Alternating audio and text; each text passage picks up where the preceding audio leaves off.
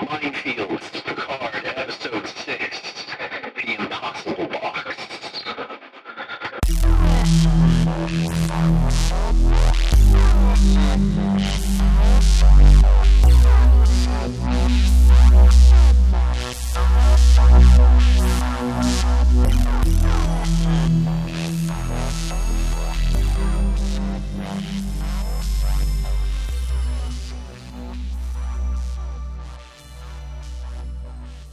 It's all you, brother.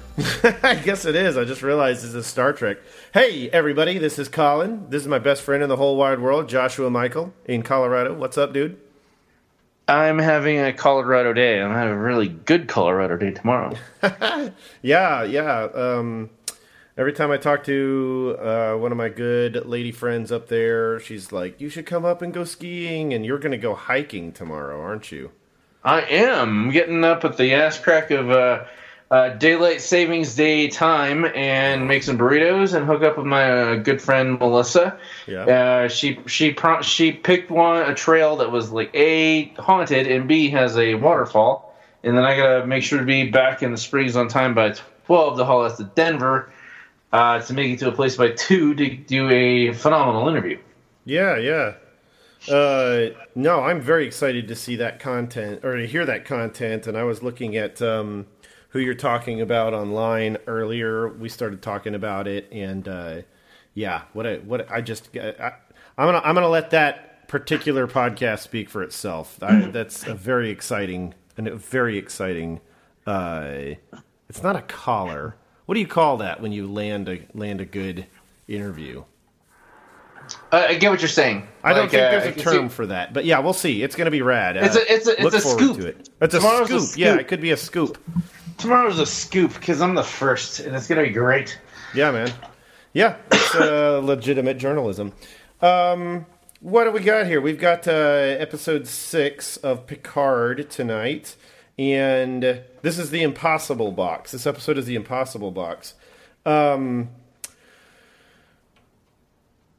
there's a lot about this episode that would qualify under that term. I think. I mean, you've already got the. Um, sorry for the terrible segue, everybody, but you, uh, the uh, you know you've got these these synth synthet synthetic Synthoids. synthoids, synthesoids, semaculums. I don't remember what they are.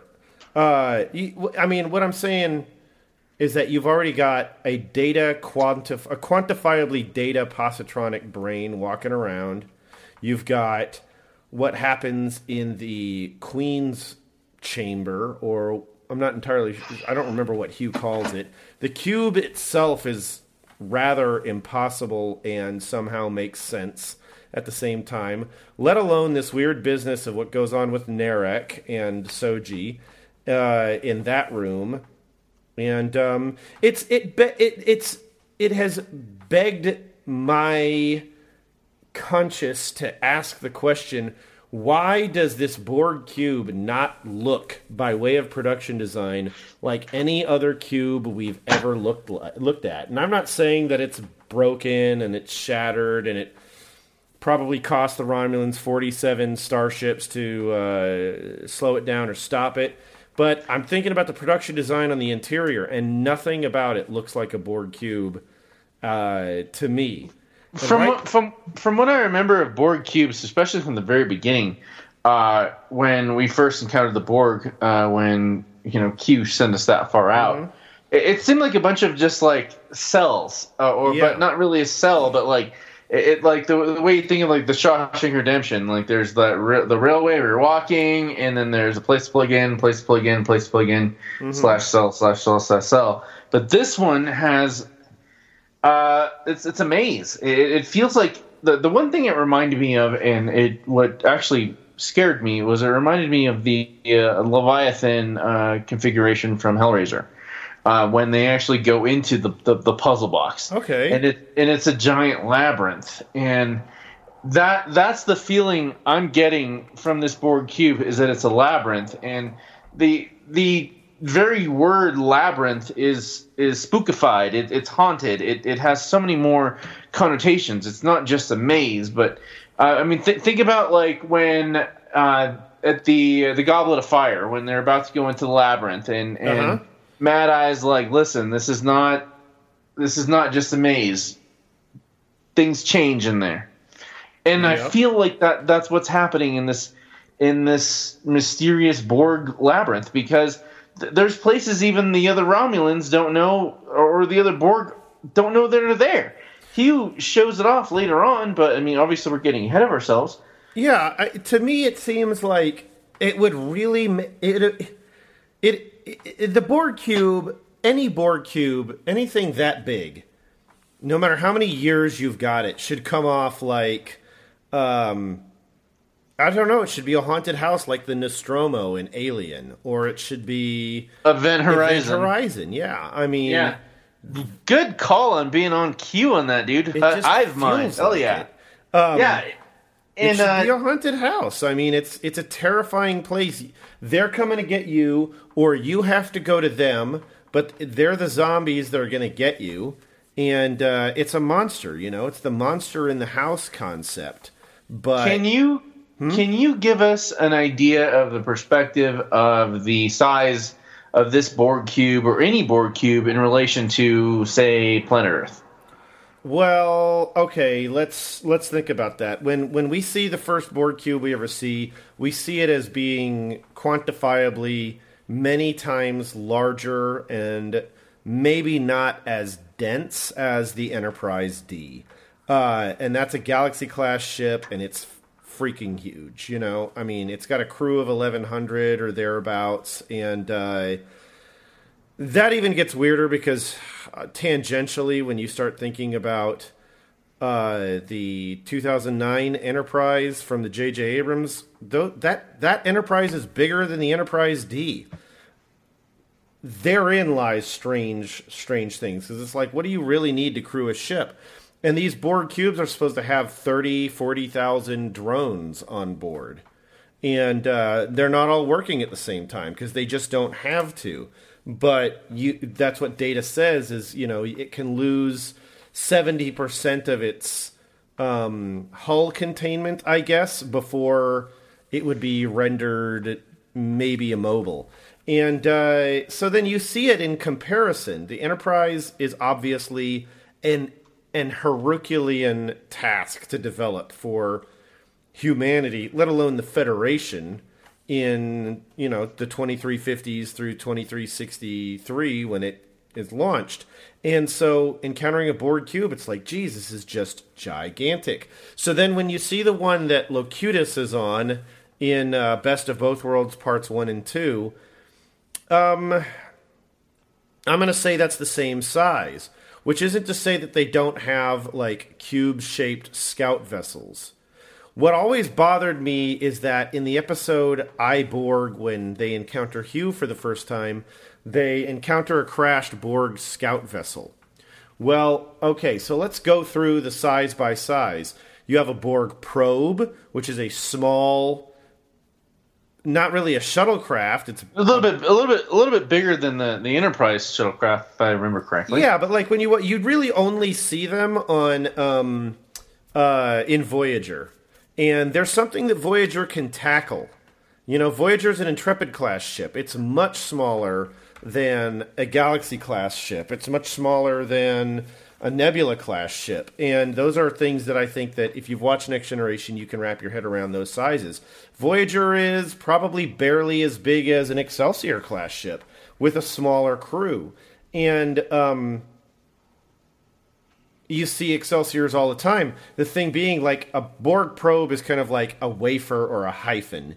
And then you get the next one, like a scout vessel, which is kind of an odd pentagonal shape, perhaps, but it Right. doesn't fit as a shape.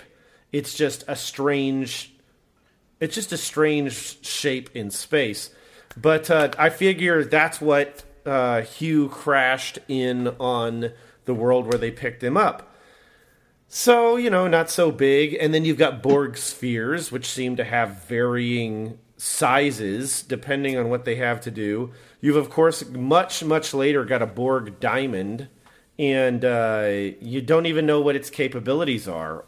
Um, and then, of course, you've got cubes. And later you come to find out in Voyager that there's a tactical cube, for I guess when the you know it's like the Borg are the Borg have ships like the Federation has ships. You have the right tool for the right job. And so I think Locutus Borg Cube, any Borg Cube is generally an assimilator. It's going to show up and assimilate a planet. You got a tactical ah. cube to go out and eliminate resistance. All right, so you're talking about different sizes for different matters. Yeah, exactly. And I mean, you know, you've got. I mean, I was listening to a YouTube video today about the Enterprise and wonder, and they were talking about the concept that there's probably unused space, gigantic chambers of unused space within the Enterprise D, because every Galaxy class ship was capable of having modules installed for whatever its mission parameters. So, like, it's like that's the Federation's MO, or at least Starfleet's Like a- MO. You use the right ship for the right job. You've got a colony that needs transportation, you're going to use a Galaxy class ship. Or maybe a Nebula class ship. Get them out there, drop them off, dump the gear, and get on with your next mission. They're Explorer class vessels.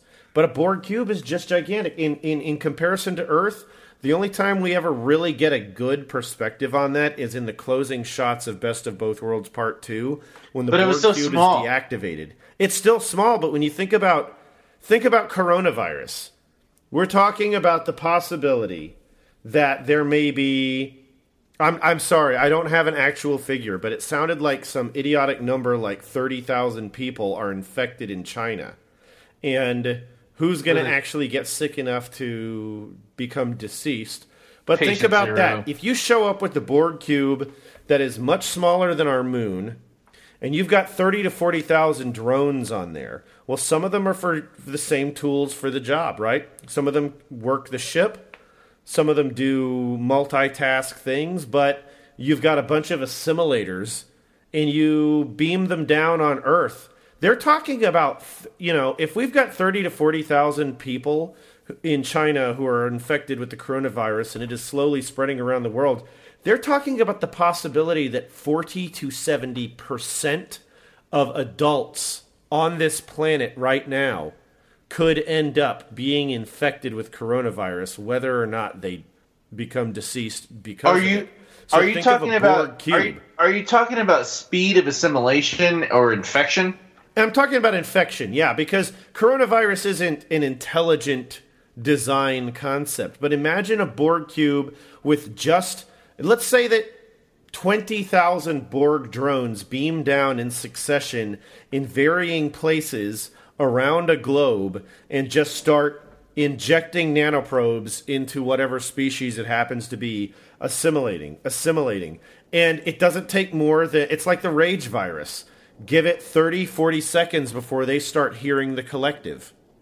So, how big does a Borg cube need to be to assimilate a planet of seven to, to nine billion? That's just Wow. that's the real question.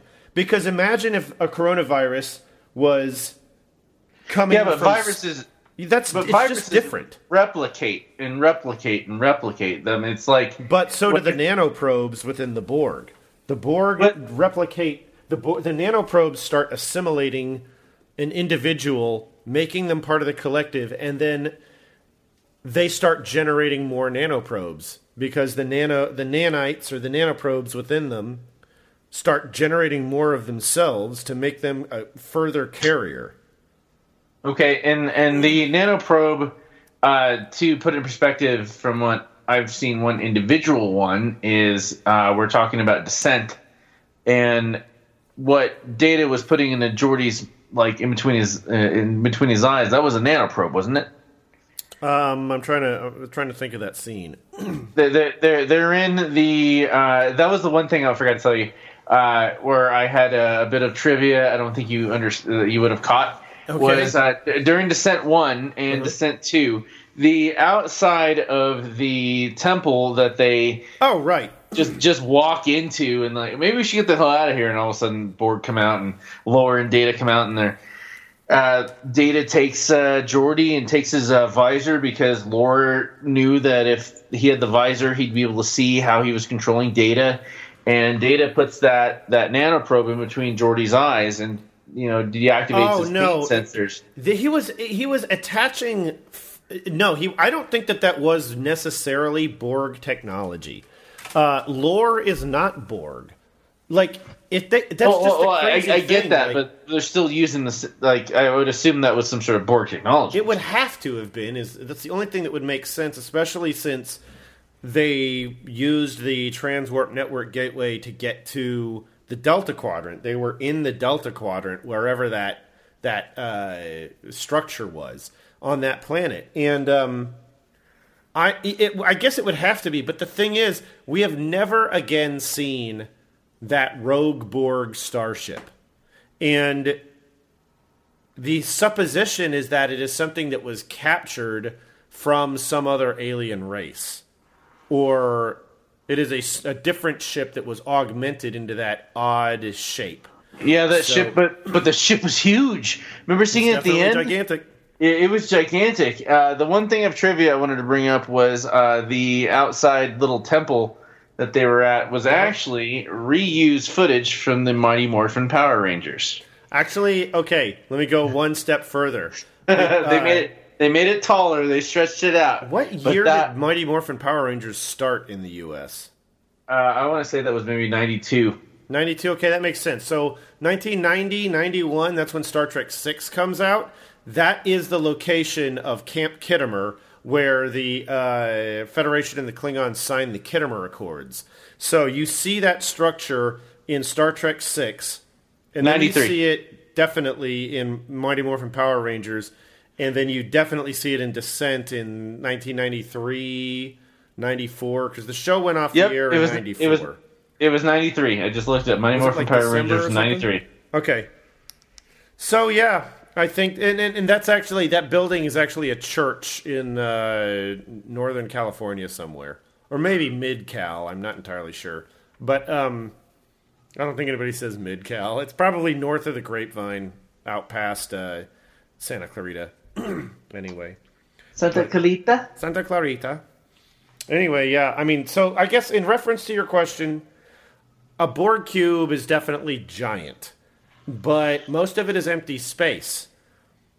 And uh, we talked about that the other day with like the Death Star. How much is that empty space? Turns out the Enterprise is a lot of empty space.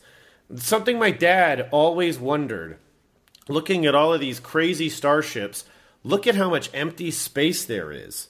And it doesn't make any sense. So, like, when you look at original series Star Trek and you're looking at that Enterprise, a lot of it is not empty space. Sure, there's cargo holds. Sure, there's crew quarters. Sure, there's giant shuttle bays and stuff like that. But it's not a giant empty space. It just seems ridiculous to have that much empty space when you would have to fill it with atmosphere. But even then, like the Borg are capable of capable of maintaining whatever atmosphere they need to have. Uh, it's all force fields. But, now, uh, now, before we get fully into the uh, into the episode, how did you feel when you heard Seven and Nine was coming back? Being a huge Voyager fan, and me not ever seeing it ever, but knowing how Oh, much man, no. people are pissed off about the fact that Seven and Nine took uh, took over the show. I am a How did you- lukewarm Voyager fan at best, mainly because of the show's inconsistencies and uh, mainly the writing inconsistencies. It really Was, was was it timeline inconsistencies, or was No, it just like no. terrible writing? It's not terrible writing. It's just okay.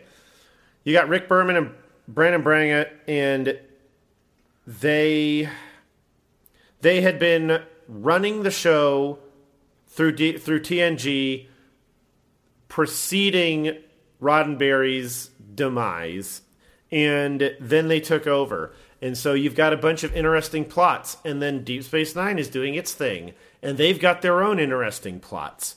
Well, then Voyager comes in, and that's Brannon and Br- that's that's Berman and Braga, and they're reusing plots. And it's like, dude, we only saw this plot like three, four years ago at most on another Star Trek franchise series. And then it gets worse because they virtually reused, I'm going to say like 80% of plots on Enterprise were rehashes from TNG, Deep Space Nine, and Voyager. Okay. So that stuff always pissed me off. But what really bothers me is the con the series concept has never paid appropriate attention. You're cruising through the Delta Quadrant and you're Captain Janeway. We're going to do anything we can do to get home. We're going to find wormholes. We're going to use alien technology. We're going to just warp. We're going to do everything we can. I promise to get you home. Next Okay. episode. Hey, we found some kick-ass technology. Oh, no, we can't use that. That would violate the Prime Directive. What? Okay. well, next episode. Hey, these aliens have a wormhole. Yeah, we should use that wormhole. Wait a minute. Doesn't that violate the Prime Directive? Yeah, forget it. hey, As opposed to Picard being like, uh, That's my main my, my chief complaint is the inconsistency on the show. Um, they eventually like that show. Voy- uh, we talked about that. T- uh, I talked about that with a friend of mine today. Um, the idea that Picard as a series is at least willing to say massive things have happened that you're going to have to pay attention to for all following Star Trek series. And that's gutsy because that's not what TNG did. You know, that's not what. Uh, I mean, Deep Space Nine changed things. Hey, Voyager, I know you're out in the Delta Quadrant, blah, blah, blah, blah, blah. You've never heard of the Dominion. So, what does that matter on that show? You know, but if for whatever reason on Deep Space Nine they'd ever been like, hey, let's do an episode where the Enterprise crew shows up and whatever, well, then those characters would have to pay attention to what's going on. And even so, Deep Space Nine had to pay attention to things that happened in the feature films. So Generations happened. That's why Worf eventually shows up on Deep Space Nine. First Contact happens. That's why the uniforms change. In fact, they change about five or six episodes before First Contact was released. So when you look at the chronology by way of star dates and other stuff, it really you're like, okay, that's that's a way to way to phase that in. Um, but what my complaint about Voyager mainly has to do with is that inconsistency. Uh, I don't blame them for introducing Seven of Nine. The show needed something. I think it was a bad scene the way they wrote Kes out, but Kes was only ever supposed to live so long, Right. and unfortunately, the That upset a lot of uh. Jennifer Lien, the actress performing as Kes, had some major difficulties. Um, but I think what they really wanted to do was hot up the show, and in so doing, bringing in Seven of Nine. Suddenly, most of the plots centered around Seven of Nine and the Doctor, and they just blew off a lot of interesting stuff they could have done with the Maquis. They blew off a lot of interesting stuff that they could have done with Chakotay. Chakotay should have been jammed into that show way more. They really like emasculated Tom Paris by getting him married to B'Elanna. Um, I don't know. I mean, it's one thing if you're gonna if you're gonna become a family man. I mean, it's fine. I mean, we O'Brien worked perfectly as a family man on Deep Space Nine. Anyway, yeah. I mean, I loved how he walked that. I loved how he walked that line. Yeah, yeah. I mean, O'Brien's a tough guy who constantly has to suffer, apparently, uh, for us to. I don't know. I don't. I don't know why they took that direction. It just seemed like that turned into a trend. The O'Brien must suffer episode of this season, you know. But uh, Let's do it. yeah, let's get into it. This is the Impossible Box. We're watching it on CBS All Access. It's the only access you've got to watching Picard. Uh, we're gonna do a a um, three, two, one, and we'll start on engage. Right, And, but uh, we're My uh, my oh. window froze. I got to pull it back up. Oh, yeah, Keep sure. talking. Yeah, so what you know, you guys, it's the same thing we say every time. You don't want to watch this with us if you haven't already watched the episode because we're not going to broadcast any of the sound. Um, but yeah, we're, re- uh, let me know when you're ready, buddy. I'm ready, man. Tell Okay. me when to engage. All right, ready to go in three, two, one, engage.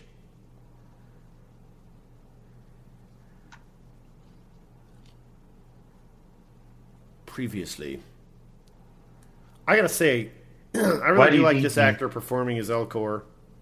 I like him. His his vaguely Asianness, and then we've got I Raffi he's and, Asian at all. and his her her son looks just like Bubba Wallace from NASCAR, and his gorgeous Vulcan wife. Look at her; she's gorgeous. She really is. Does- It's does she- astonishing to me that we can get we can do these things, do these like major makeup jobs with these characters, and just be like, "Damn, that's lush." See, my beef with Narek is that to me he doesn't look very Romulan at all. No, he looks like some asshole fucking millennial that like uh, did some sort of body modification to his ears. That's what he looks like to me. No Romulan. But you can tell that he's got the eye, the not the eye makeup, but the uh, the special effects makeup over his eyes and stuff like that. Agreed. Agreed. I don't remember ever seeing any Romulan men in the Next Generation or Deep Space Nine or anything that I looked at and I was like, "Oh, that guy looks good," you know. They look quantifiably alien, but somehow or another, you can get a Klingon that looks kind of like, well, that's that's pretty attractive right there. Good looking Klingon. Oh, K'Ehleyr, It's funny. totally K'Ehleyr, It's Suzie funny how. Uh, gorgeous. Yeah, I agree, but like I I like I like how well they cast the little girl to play. Uh, I, yeah, I was just gonna So- say that. so- Soji's younger version. Now we've got some cherry blossoms there. Or are they tulips? I don't know. I want to know what it is. I mean, that's not Bruce About- Maddox, right? I want to know who she thinks her father was. It can't be Maddox. Uh, it, we, we've we've lost the data connection so far. They haven't brought him up for a bit. Like, is is it a reincarnation of his thoughts, ideas, uh, as two sisters? No, it's The way the, that you would- positronic brain. I'm I'm really sure that's got to be what it is. The uh, Data had a positronic mind, and um, But but this so. one's only but this one's only three years old and is already dreaming. Because remember when Data first started having dreams? yeah, I know it was. You know, he'd been activated for thirty plus years.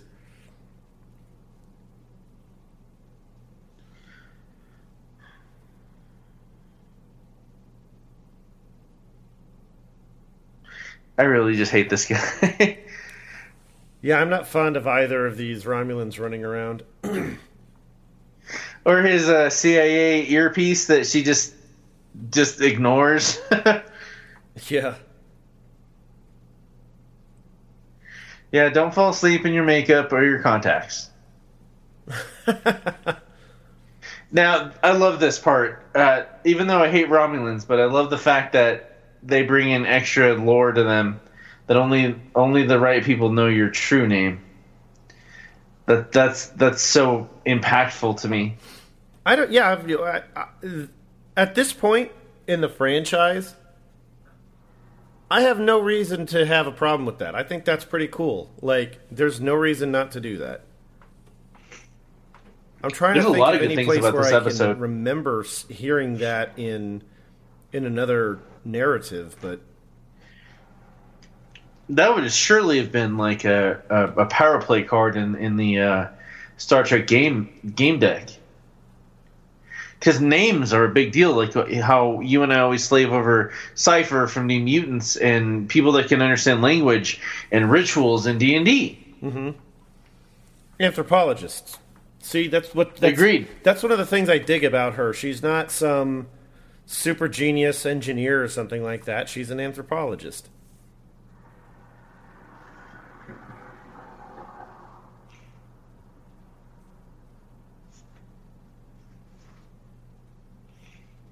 Oh, get the uh, get the perform get get just give her the give her the Golden Globe already. She's phenomenal. She's going to be in a new show that just came out. Uh, I'm sorry, that's already coming out on FX. That is made by the guys that made Ex Machina, uh, the TV show, not the comic. Mm-hmm. God, that hurt watching that. It really did. It's man, what it's the show really came alive in that moment. Um, I mean, cool stuff has been happening.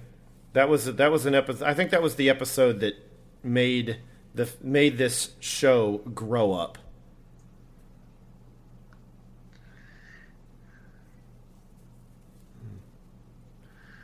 It's like we were all pissed off about that they didn't wrap things up in a one hour or two hour special with the first three episodes to get us Yeah. set the scene. But it took six, seven episodes to set the scene and for things to really get a good cohesion and really get going. and we're one episode away from it right now. No. Absolutely Yeah. goddamn no. That's the thing that makes me nervous is that there's so much like concept building beyond any actual story building that I don't know what they're going to wrap up by the end of this season. Well, she's certainly coming off really sterile. I, I, like how the two males are bonded in this while she extrapolates shit she needs to shut the fuck up about right now. No, he's uh he's he is not Hey guys, we had a little bit of technical issue, but we're going to let you know when to get to where you're supposed to be. All right, so we are about to go to 332. Uh, give me 6 minutes 32. 632. 632. Tell me when to engage. All right, here we go in three, two, one, engage. Change the Borg. Yeah, it's kind of rough seeing him be this edgy when he's been so collected. But I guess when you have that moment where he kind of flipped out back in France, and when you've got a a guy who's 20 years older than the last time we saw him, or what thereabouts, there's no reason why he wouldn't be this edgy about the Borg. Agreed. I don't think he expected the Borg in this at all. but at the same time, though, it's something that a good Star Trek writer would factor into things is that you're going to experience the thing that you fear the most. And it's time to really hit it head on. yeah, get out of my head, asshole. The way of absolute candor sounds fascinating. I think it's I think it's really good when you're living with everybody that wants to do it that way, but when you're realizing that you're hurting everybody's feelings or they might not like it, it's just going to get at you. Yep. Okay, so earlier today Oh, let's chill on this cuz this was good stuff, yeah. There, there's a scene here that hinted how this was gonna really affect me. When he starts going through the photos, and mm-hmm. we get to see the back and forth mirror image. So they do something that's never been done. When you you're Nick Cage and eight millimeter staring at the the the mirror, washing your hands, washing your face. I'm I'm gonna be okay. I'm gonna be okay. But then you see it through the mirror that he's looking at, but you're seeing it through a third mirror that we're looking at through straight on.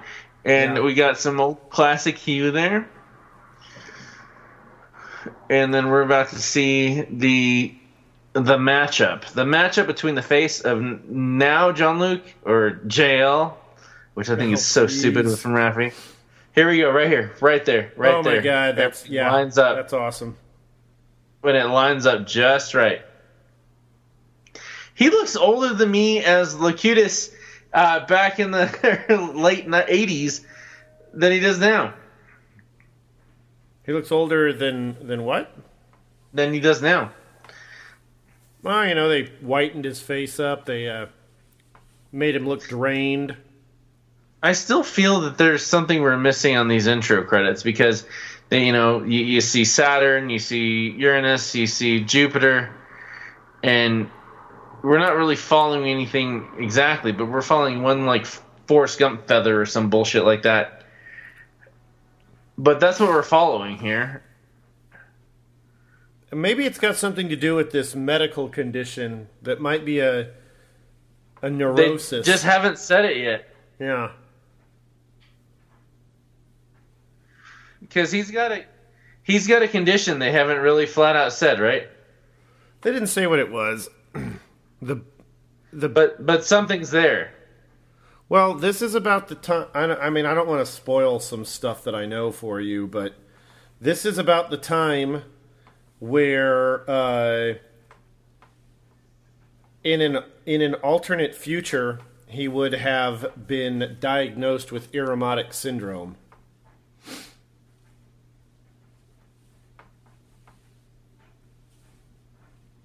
If it even was an alternate future.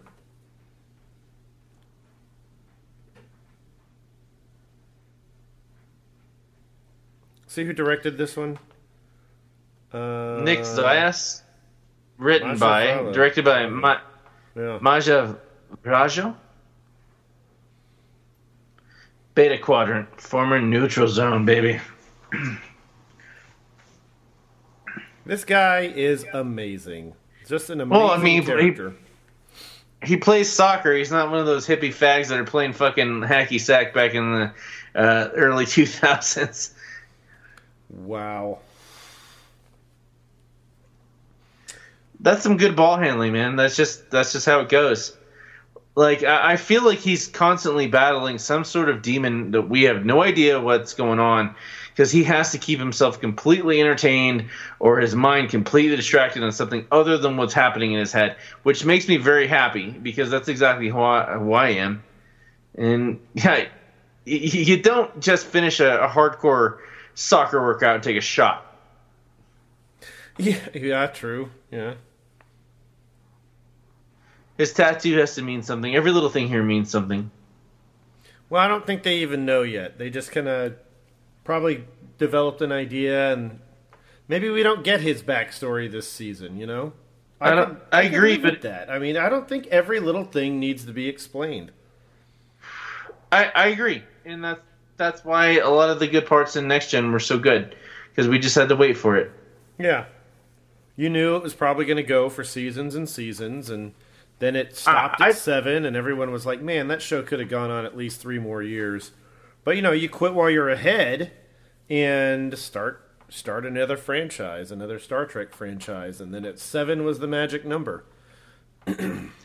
The the thing about this scene that grips me is I know a lot of people, guys and g- gals, that when they experience something traumatic, they uh, they go after the first thing they can, and that's what's happening here. It's a, to to the the old Peaches song, uh, "Teaches the Peaches, f the pain away," and that's what he, she flat yeah, out right? Yeah, she's about to have the pain away, and uh, she even flat out said, "I've never slept with someone like that." And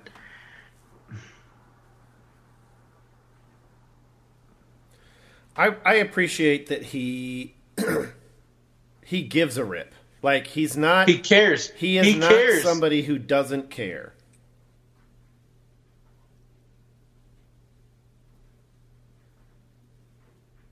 God, I can't get over how awesome she is. Like seriously, Allison Pill. I'm so impressed She's with somebody. her. I, I think Uh, she specifically decides, like, no, let's do less makeup because when I'm doing, or you know, is she going in and saying, yeah, put a little red on my nose to make me look Yeah. stuffy or drippy or falling apart or whatever? You know, it's amazing because yeah, she was a little bit baby fat cute in uh, Scott Pilgrim versus the World, but uh, she looks cute, but simultaneously she looks totally grown up in this. I, I think what we're both thinking is that we, we don't have to worry about something being overly sexualized uh, for some for the the dumbass fi- uh, fodder masses that want some some doing it or whatever you want to say. Well, there's But- plenty but- of, there's the- more sex in this. there's been more sex in Picard than there was in all of TNG in less than Yeah, six but- episodes. But even then, it, it's not it's not overly sexualized where it's supposed to be like watching Game of Thrones when you're like, oh, Oh, so she's sleeping with her brother and there's dragons. I'm like, dude, if you want that, just pull some incest porn and fucking you porn and play Magic the Gathering or Dungeons and Dragons because you're just not putting your mind to the right purposes. And I, I hate that sort of thing about society right now. And, Okay, and let's go in then and look at the nature of this irritating relationship with them. She, It's gotta they're, be they're supposed to be brother and sister. I really don't think they are. I think that foster that's, huh? foster kids maybe. I, I think that they're probably orphans. I think that they grew up together. I think that this anti AI squad in in Romulan society is uh, something that they're like, oh yeah, well, eventually you're going to realize that you're being racist, so we need Maybe- to ingrain this from the beginning. You know, it's like the anti AI Sith Order or something. Well, it would make sense, uh, like in James Bond form.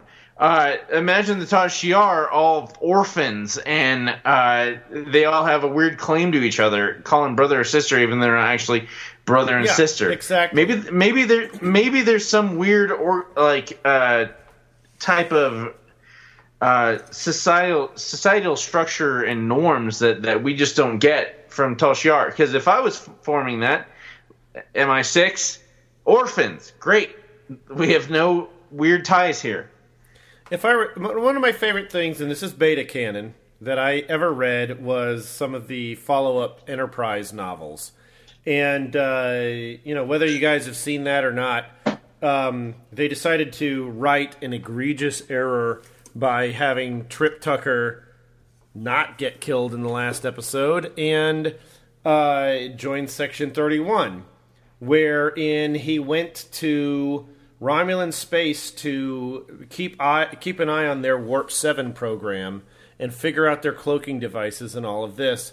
And he was fascinated by how, on the surface, all of the Romulans' emotions were, even up to their like desires sexually.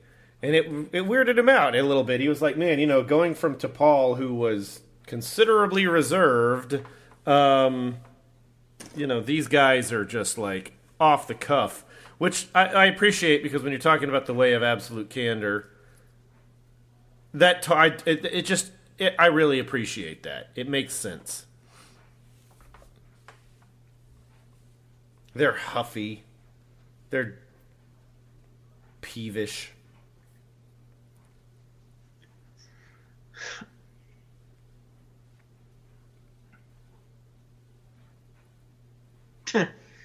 Yeah, just what the hell are we gonna do? God damn it! Yeah, I do like I do like doing. his I I do like his hesitant express of respect without being like, motherfucker, where are we going?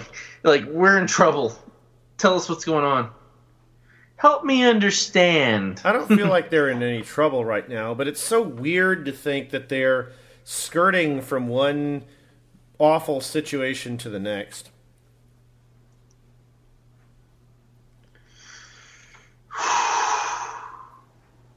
Perfectly open. And that struck her hard, especially from the last conversation. Yeah.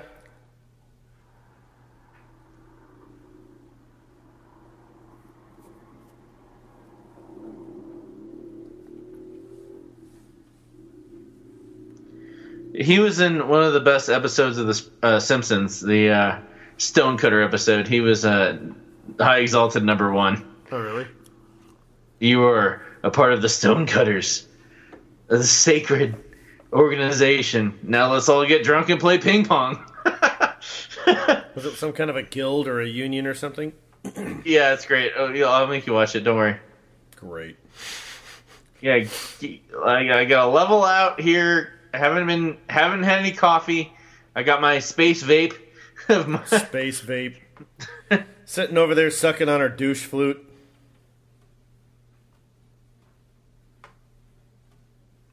Okay, so after having watched this, one of the things I remember thinking about this lady that she ca- she calls up, clearly a Starfleet captain. There's a lot of humor here, but ultimately, my beef with this is getting down to the point where this this lady is just like, "Don't ever call me again." That's just not. yeah, that was. No, it's not. It it really is not. Like I was a little disappointed about how this little tete-a-tete went. I mean, obviously she Raf, Raffi's put her in the position, but Yeah. furthermore, what? Furthermore, I don't. I, I'm really tired of everyone, I, like especially Rafi, giving Picard a lot of grief about his ego. We keep hearing people dissing Captain Picard in earshot, and they never would have done that while he was Never. captain. They never would have done that. Even when they disagreed with his orders or his reasoning. No, he was just because it just I'm I'm I'm just I'm not seeing why this is okay. I don't I don't see Captain Picard being this egotistical guy that they that people keep making him out to be and I'm wondering how long it's going to be before he gets pissed and says something about it to somebody and what's more I'm wondering if he's not saying something about it because he's too big to be that guy he's not Captain Kirk Captain Kirk is an egotist Captain Kirk is someone who can't hear you over the sound of how awesome he is Correct. Picard but is that awesome and never comes off being that way. He just chills. he's eating he's eating his appropriate amount of crow. And we're about to find out when he's full. Yeah, at some point There's- I want to see him flip out on everybody and just be like, guys, No, he's he's not gonna flip reading out. me wrong.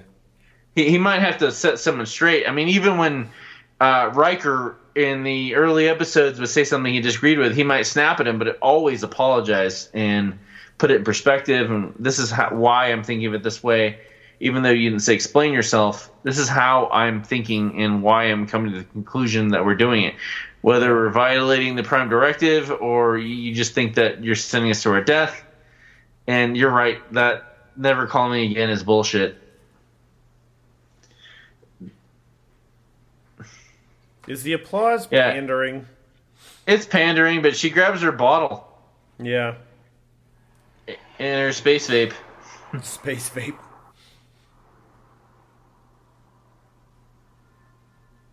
So why the Starfleet fanfare right there? You know, it just doesn't feel like that's the moment for that because nothing about this feels like Starfleet.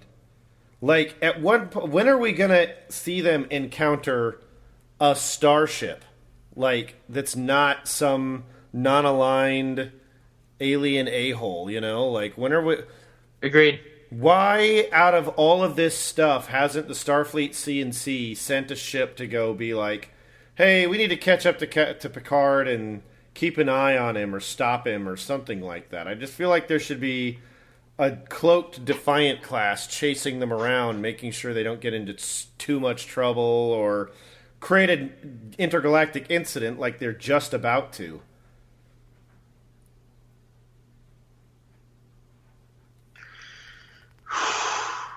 He he's showing his whole cards right now. I'm surprised she's not picking up on it yet, but she's you do you do you feel her losing her humanity to go to full blown uh, like uh, synthoid into and and then to lo- regaining her humanity because this is this is a lot. I mean, like most women that are met their first love would never trust someone that that so object completely objectively. That's just so weird. And and then like my favorite part oh, about this is Romulan. especially a fucking Romulan. Now I love this part because I've been in this position in both hers and his. Yeah. The the care involved. He's not shaming her. No, that's what I appreciate about him is that he was a little bit roguish initially, but like he I think he really cares about everybody, you know? Uh, like to a fault, and that's probably the problem.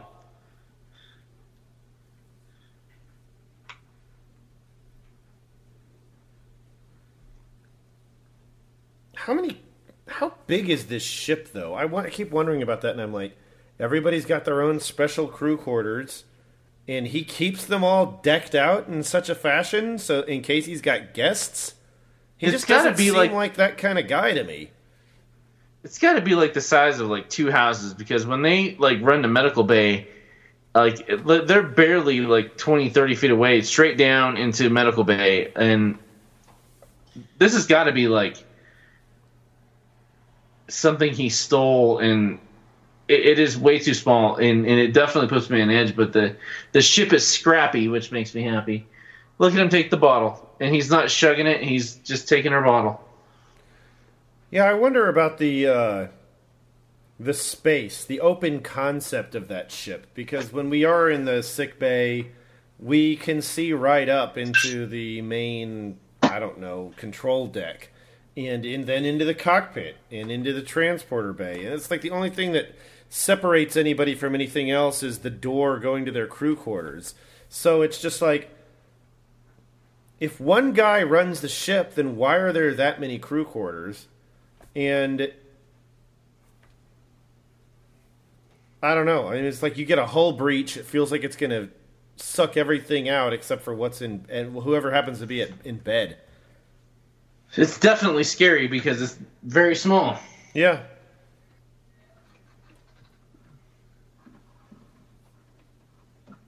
I swear, yeah, this this business too is also a little bit irritating. Like, does this does this AI character like knock her out every night? You'd have to wonder why am I constantly waking up at my desk instead of in bed?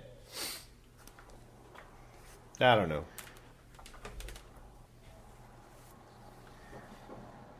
The pain that's going on here is it really hit me hard. Yeah. He he's terrified. Yeah, I, In- in- I'm gonna say that he has at no point been in a Borg cube since he was assimilated. It's like he's going back into a haunted house of horrors that only he remembers.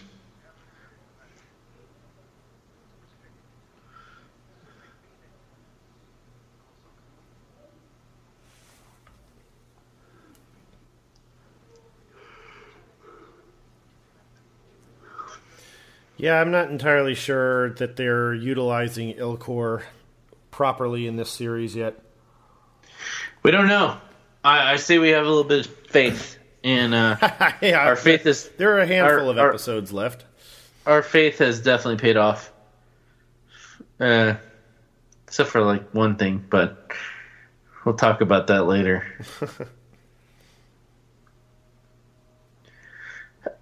How are there not four Romulan ships decloaking right now? Yeah, it's kind of weird.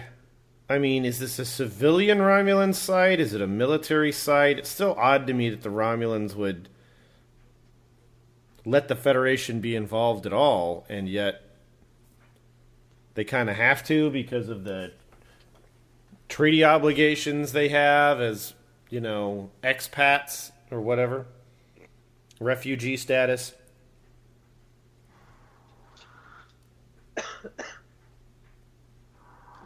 Okay, so this was a Now these sort of right here. scenes, Look at the look at Yeah, the cover of that these- box. it's a lot. Yeah.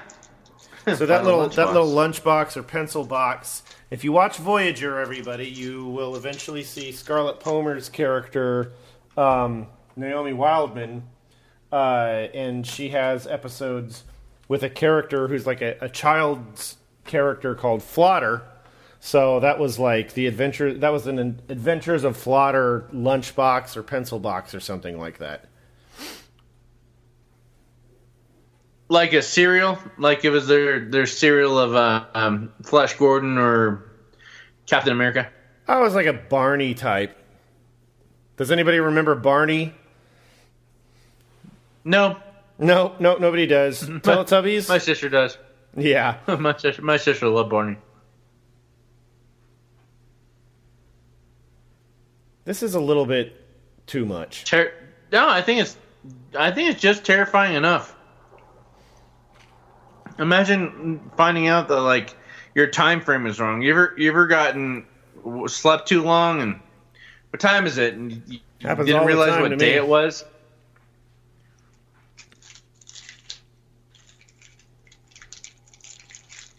Yeah, I'm there are definitely days chocolate. days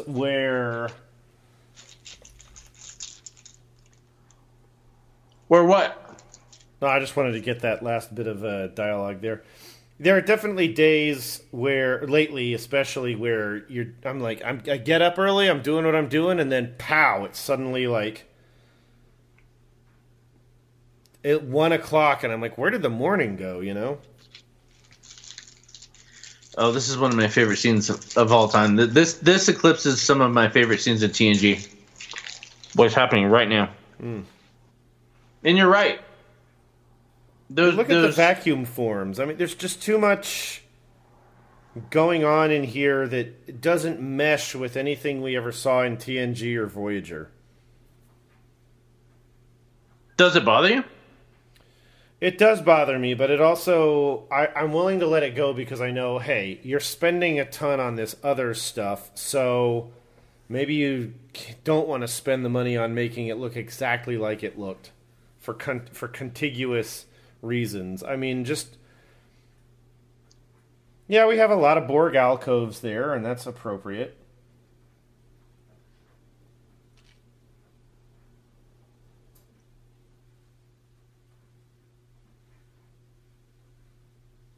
I don't know what the searchlights are all about. Find him. I mean, they know a Federation officer's showing up.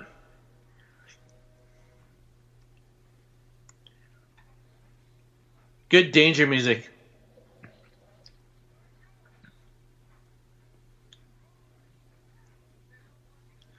I think there's like four things in that in that uh, montage that is important that we don't know yet.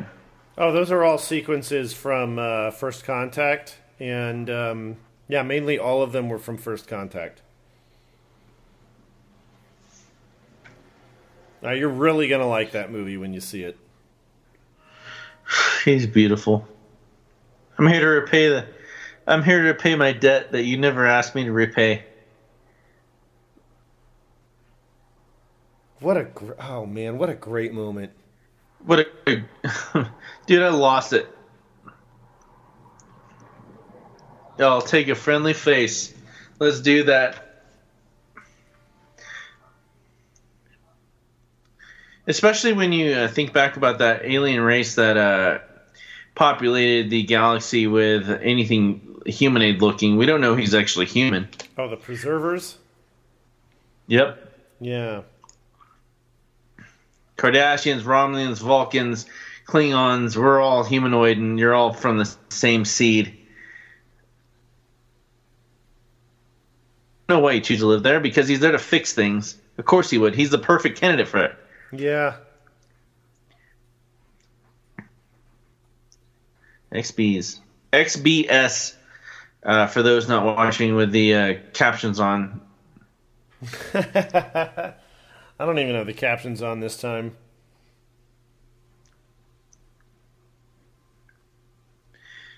The walls are intuitive.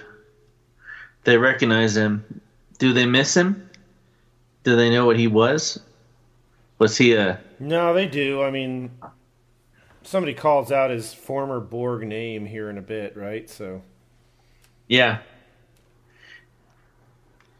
In Descent, when he he's screaming at that Borg soldier, and he's like, "I am Locutus of the Borg." Nah, nah, no, you're not. Pull back fingernail. Press a little contact.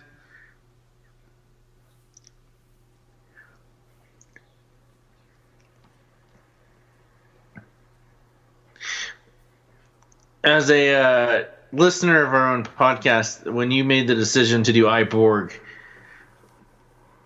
I can't think of anything I'm too overly thankful for from you other than your friendship, but you dissecting that episode changed a lot of things. And then now I see Hugh here. And I hope a lot of our listeners had someone that did the same thing for them. And are feeling the same thing too when they first had a buddy like, you gotta meet Hugh. Thank you. Oh, Hugh's a sweetheart. It's just, it's a. It, I I think that the consistency that they created by having that scared boy Borg in that episode, and then and then making him a kind of a leader, like a year and, two uh, later. In Descent, yeah. hmm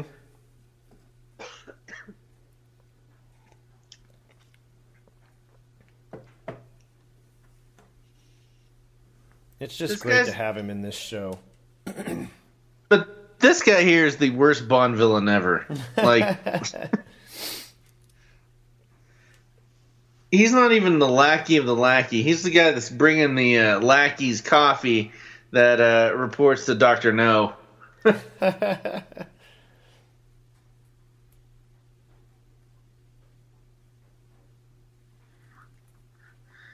Especially how uh, Star Trek is with uh, relationships. He's there to get some space poon, and uh, it's messing up his. Uh, it's messing up his. Uh, he's there for a mission, but he's busy getting some space poon. That's what it should have said. Got it backwards. Uh huh. But even then, like- odd that he would be this intimate with something that he's supposed to hate this much. Absolutely hate.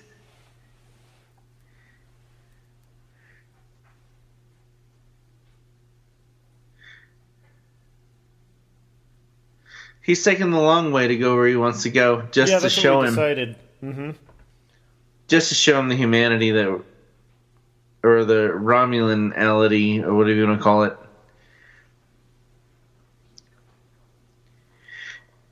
And and you were so right. They're the only ones that have ever been uh, Romulans that have ever been assimilated by the Borg, and also the fact that there's.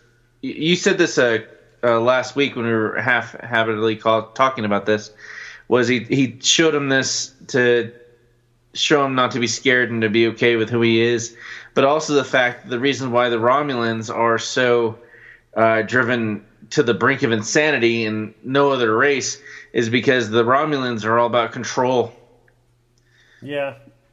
and that being robbed robbed from them. Culturally yeah Oh man, that's really touching. it really is to look in the mirror deformed but still happy with what you see because you're not a borg Man, oh, gosh. It, you, it was it was such a before the Borg was such a thing that everybody wanted to do something with when they got the opportunity. The I just remember thinking about the earliest Borg mentions after Best of Both Worlds came out. There was a um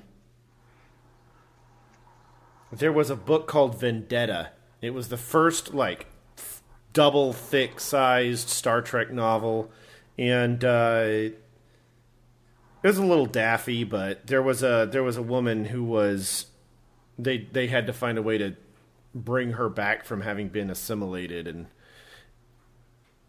I just remember them spending a considerable amount of time on her as a subplot, having her run around the ship with Geordi, but she was totally haunted by the entire experience and I don't know. I mean, it, it's just interesting to see to think about people's earliest takes on what would happen with the Borg before the show really canonized it.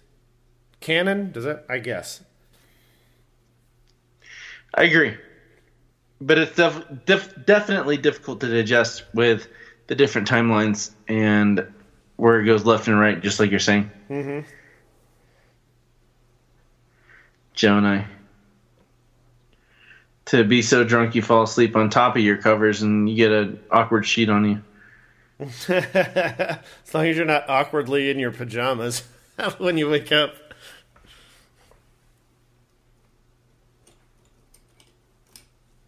Why keep her alive? Freecloud. Still a daffy name for a place. Free Cloud. Isn't that like where the- uh, Sam Rockwell was trying to sell those kids cigarettes and Ninja Turtles? Wasn't that Brothers Island? yeah, Brother Island. Yeah. A Romulan Rubik's cube. the Romulan Leviathan configuration from Hell or Hellraiser. We're actually not in space, we're just in Hellraiser Part 4. Bloodline. Bitch beat it. Dude, what a great line. I know. uh, that's why I was saying bitch beat it. I was translating for Americans. Oh, okay. Bitch, I will call Karen on your ass and summon the uh, area manager, not just the. Karen.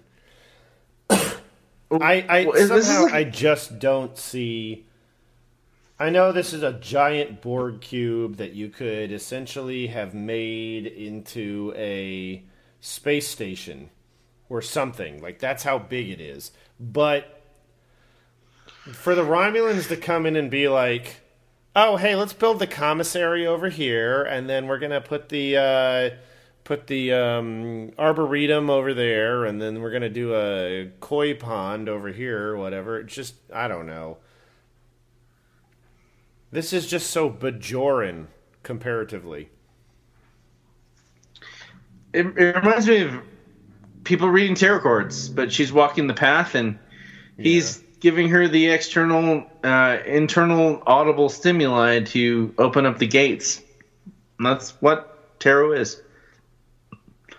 Pictorial, pictorial, pictorial representatives, representations of the human psyche in every little sense.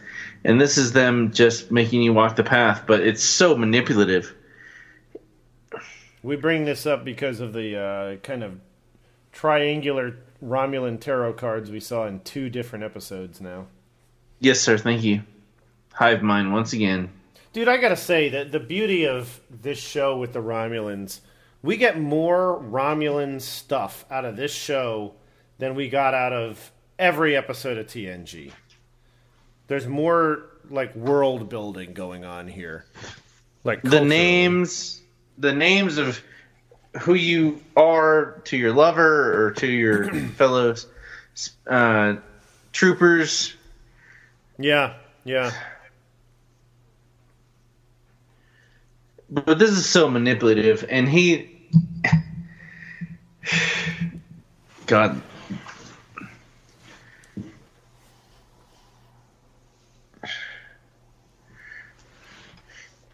do you, do you find it like pseudo Japanese?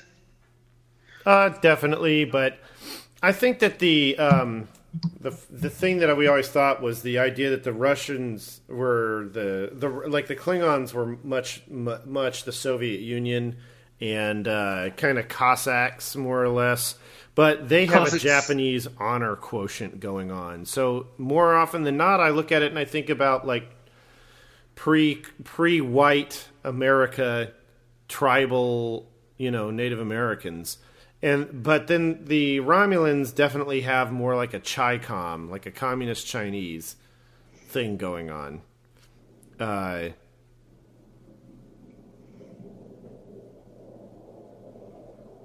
I don't I don't ever look at the Russians and think that the Russians think they're better than everybody, but like there is that you know, oh, running dog, white devil type of thing going on in in a lot of the stuff I've read with the Chinese.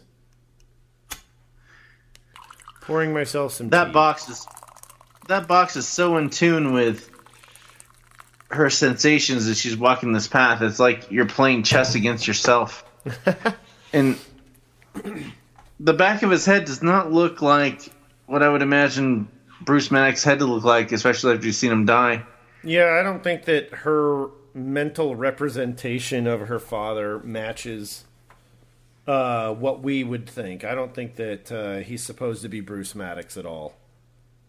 The the Pinocchio reference here, they've done that before in Next Gen, haven't they? Oh, of course, because they they did stuff with that with Data all the time. The idea that he wasn't a real boy, you know.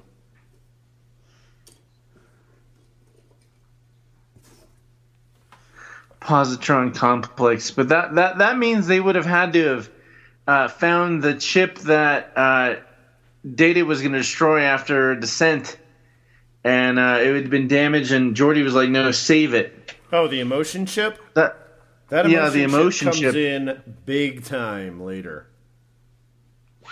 But even then, it's got to have some sort of repercussions here because it's if she's already complete, as human as uh, any human could be. She just doesn't know it, and she's thirty-six months old. She is definitely more more human than Data ever got to be. Yeah, but Data had the good sense to question everything that happened to him. He he didn't just react the way humans do. He would always question things. Remember being like in Descent, he was like, "No, I need to be taken off this. I got to figure out why this happened." And Yeah. and then they put him back on the mission, and what he was dreading the most actually happened. We, we've we've got a responsibility here.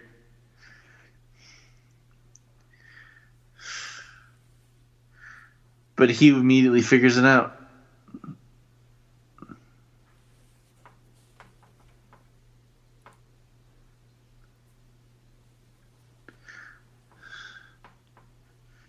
This Romulan piece of shit. What a hater. Dude. I'll be old and grave.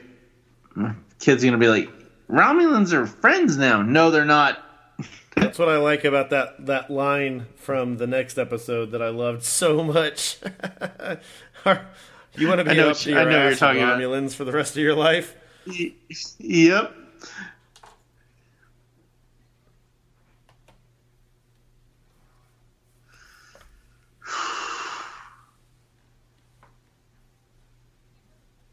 So I, I saw a Facebook post earlier about uh, the Star Trek cruise that's going on right now, and uh, they've got a Star Trek museum set up on the on the cruise ship. Uh, there are a lot of props from Discovery, which has some great props and a lot of them, and uh, a lot of props from uh, this show as well which is unnerving to me because to think that they would put anything on a ship that could go down and then have to recreate just troublesome. As a props person that that bothers me. Like continuity, like like they might mess it up. yeah yeah Or- exactly. In my experience if you're not a you don't have to be total control freak to be a props master but it helps to control all of your stuff. You can't let people who aren't involved with what you're doing mess with your things because it's your responsibility. However, one of the props that they seemed to have on it was one of the paintings of Soji or Dahj. And so that just evidences to me that we're probably not going to need that or see that again in season two.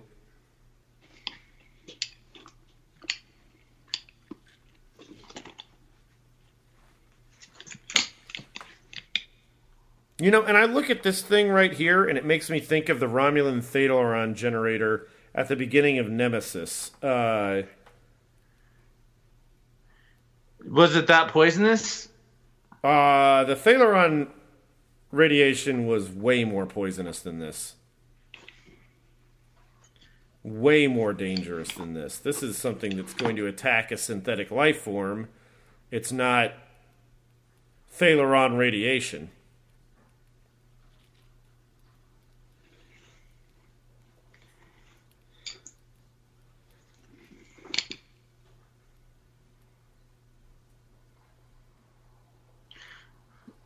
Thirst for survival. This is what I love.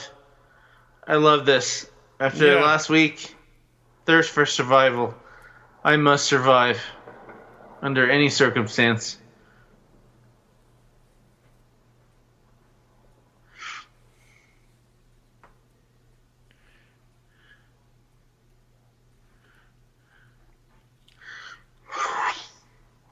Now, employee badge. I mean, Fuck it's a you. civilian. That means it's a civilian operation. Right.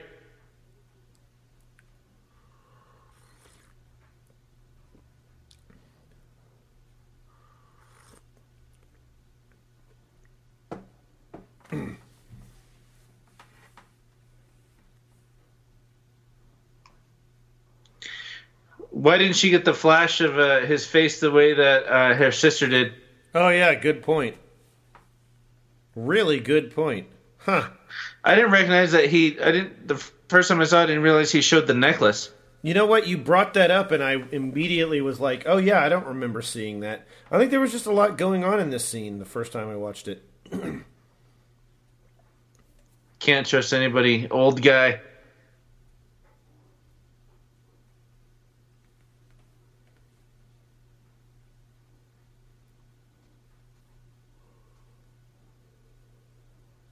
the fact that the flashlight, he's got to still have some sort of. What he's like going into some kind he's of going to red vision or something. Yeah, like yeah. There's there's got to be some things they couldn't have taken out of him. That's interesting. So they're in the Borg Queen chamber now, right? Well, that's what he's saying. I mean, and it makes some sense because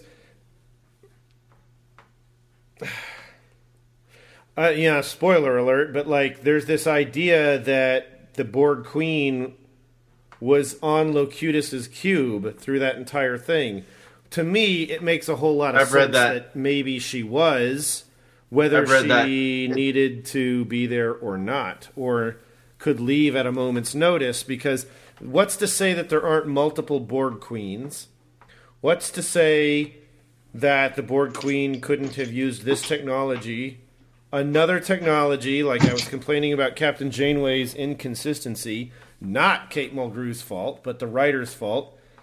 In the instance when they encountered this technology, she specifically did not want to use it. And it was the first time they found anything that was going to whisk them 40,000 light, light years away or whatever, so it just didn't make any sense. But, uh, yeah, the Borg Queen could completely have used this technology to get onto another ship or whatever she wanted to do.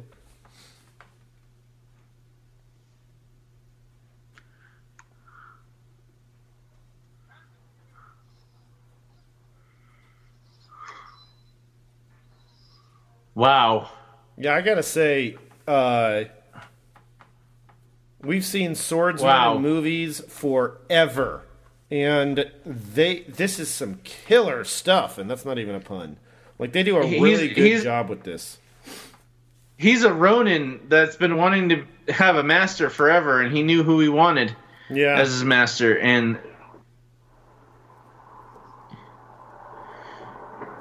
wow,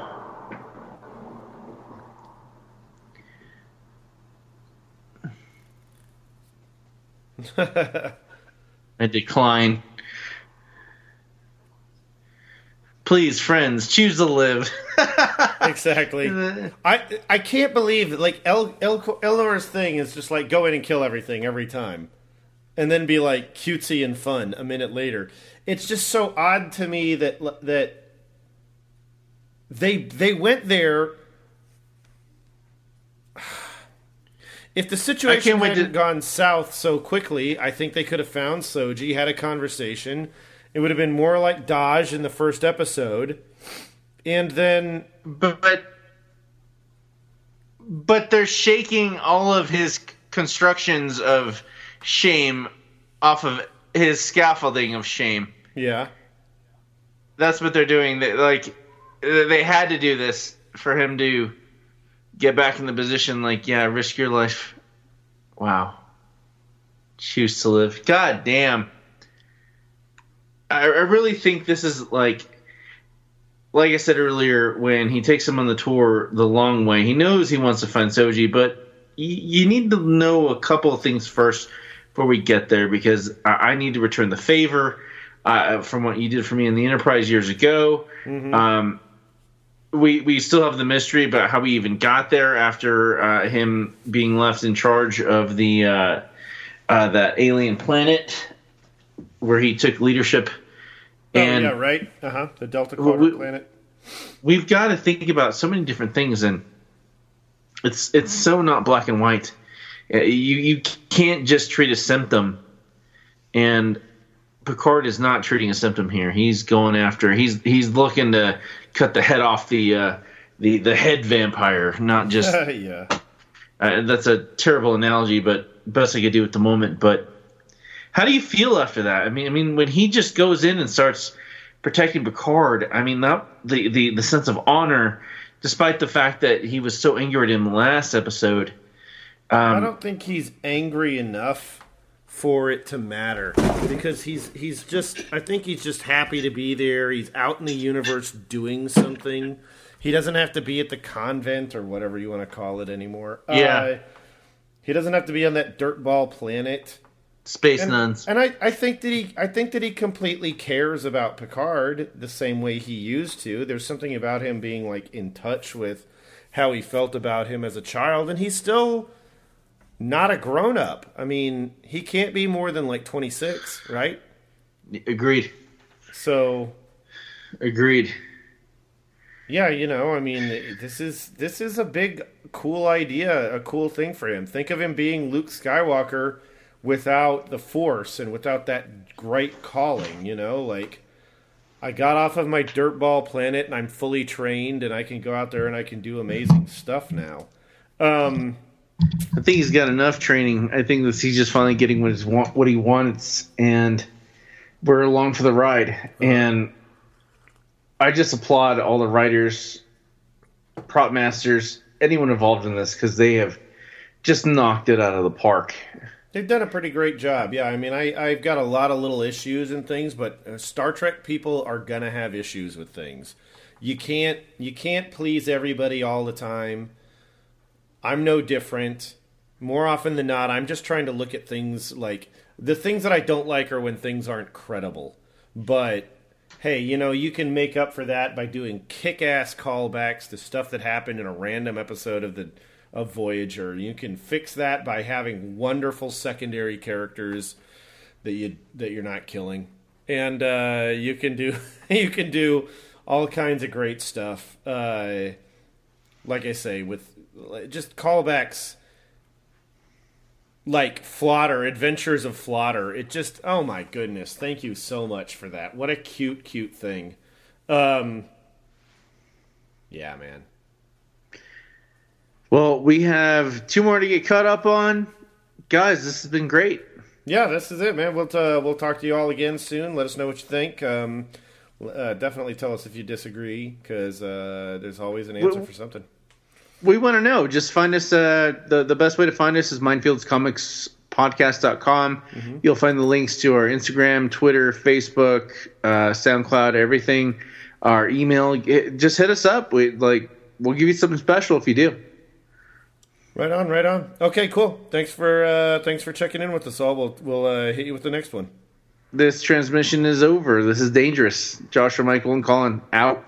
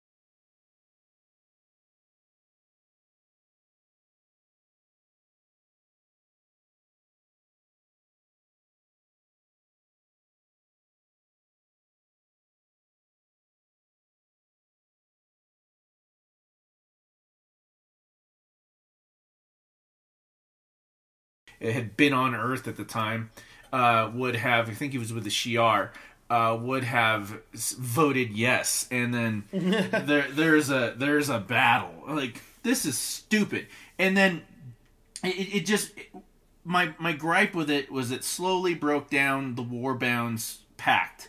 It it it. it it made it into. I really think it should have been one of those things where they all should have died, and including the Hulk, and they should have put the Hulk on the shelf for a year, uh, because Oh, dude, I love that kind of logic. But it's infuriating because you know they're never going to do that because after such sales, people are going to be screaming for more Hulk. right, and, And then you're, you're- just to you ruin a can't. story for money, and and that's that I'm just so confused. I, I think that's why I like indie comics so much, is because if I get too big and I've got my own indie comic, we've got our own indie comic. If we when we decide no, we said no. We told our story. We made the money we want off of this. We're not gonna like the way Bill Watterson uh, never um, marketed Calvin and Hobbes. He was like, "Fuck no, no, no, no, no, no." I made my story, and it, okay, granted, it's Marvel. Like I can hear all y'all think in your head, like, why wouldn't you want to make money off that? You, you want to make comics, uh, you know, try to make this better.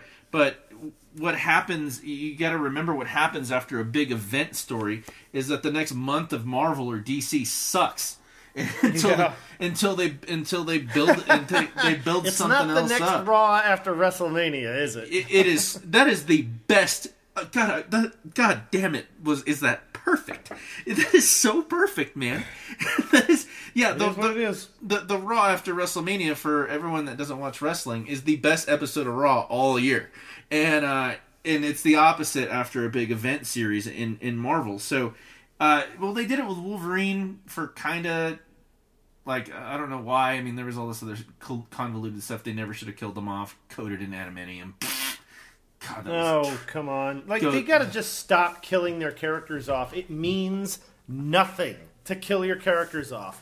If you, especially if you're bringing them back. It meant something when they were like, oh, we're not gonna get the license for X-Men back from Fox. yeah. So let's kill. Let's eliminate so much X Men stuff, and let's push Inhumans to the front, which ruined the Inhumans.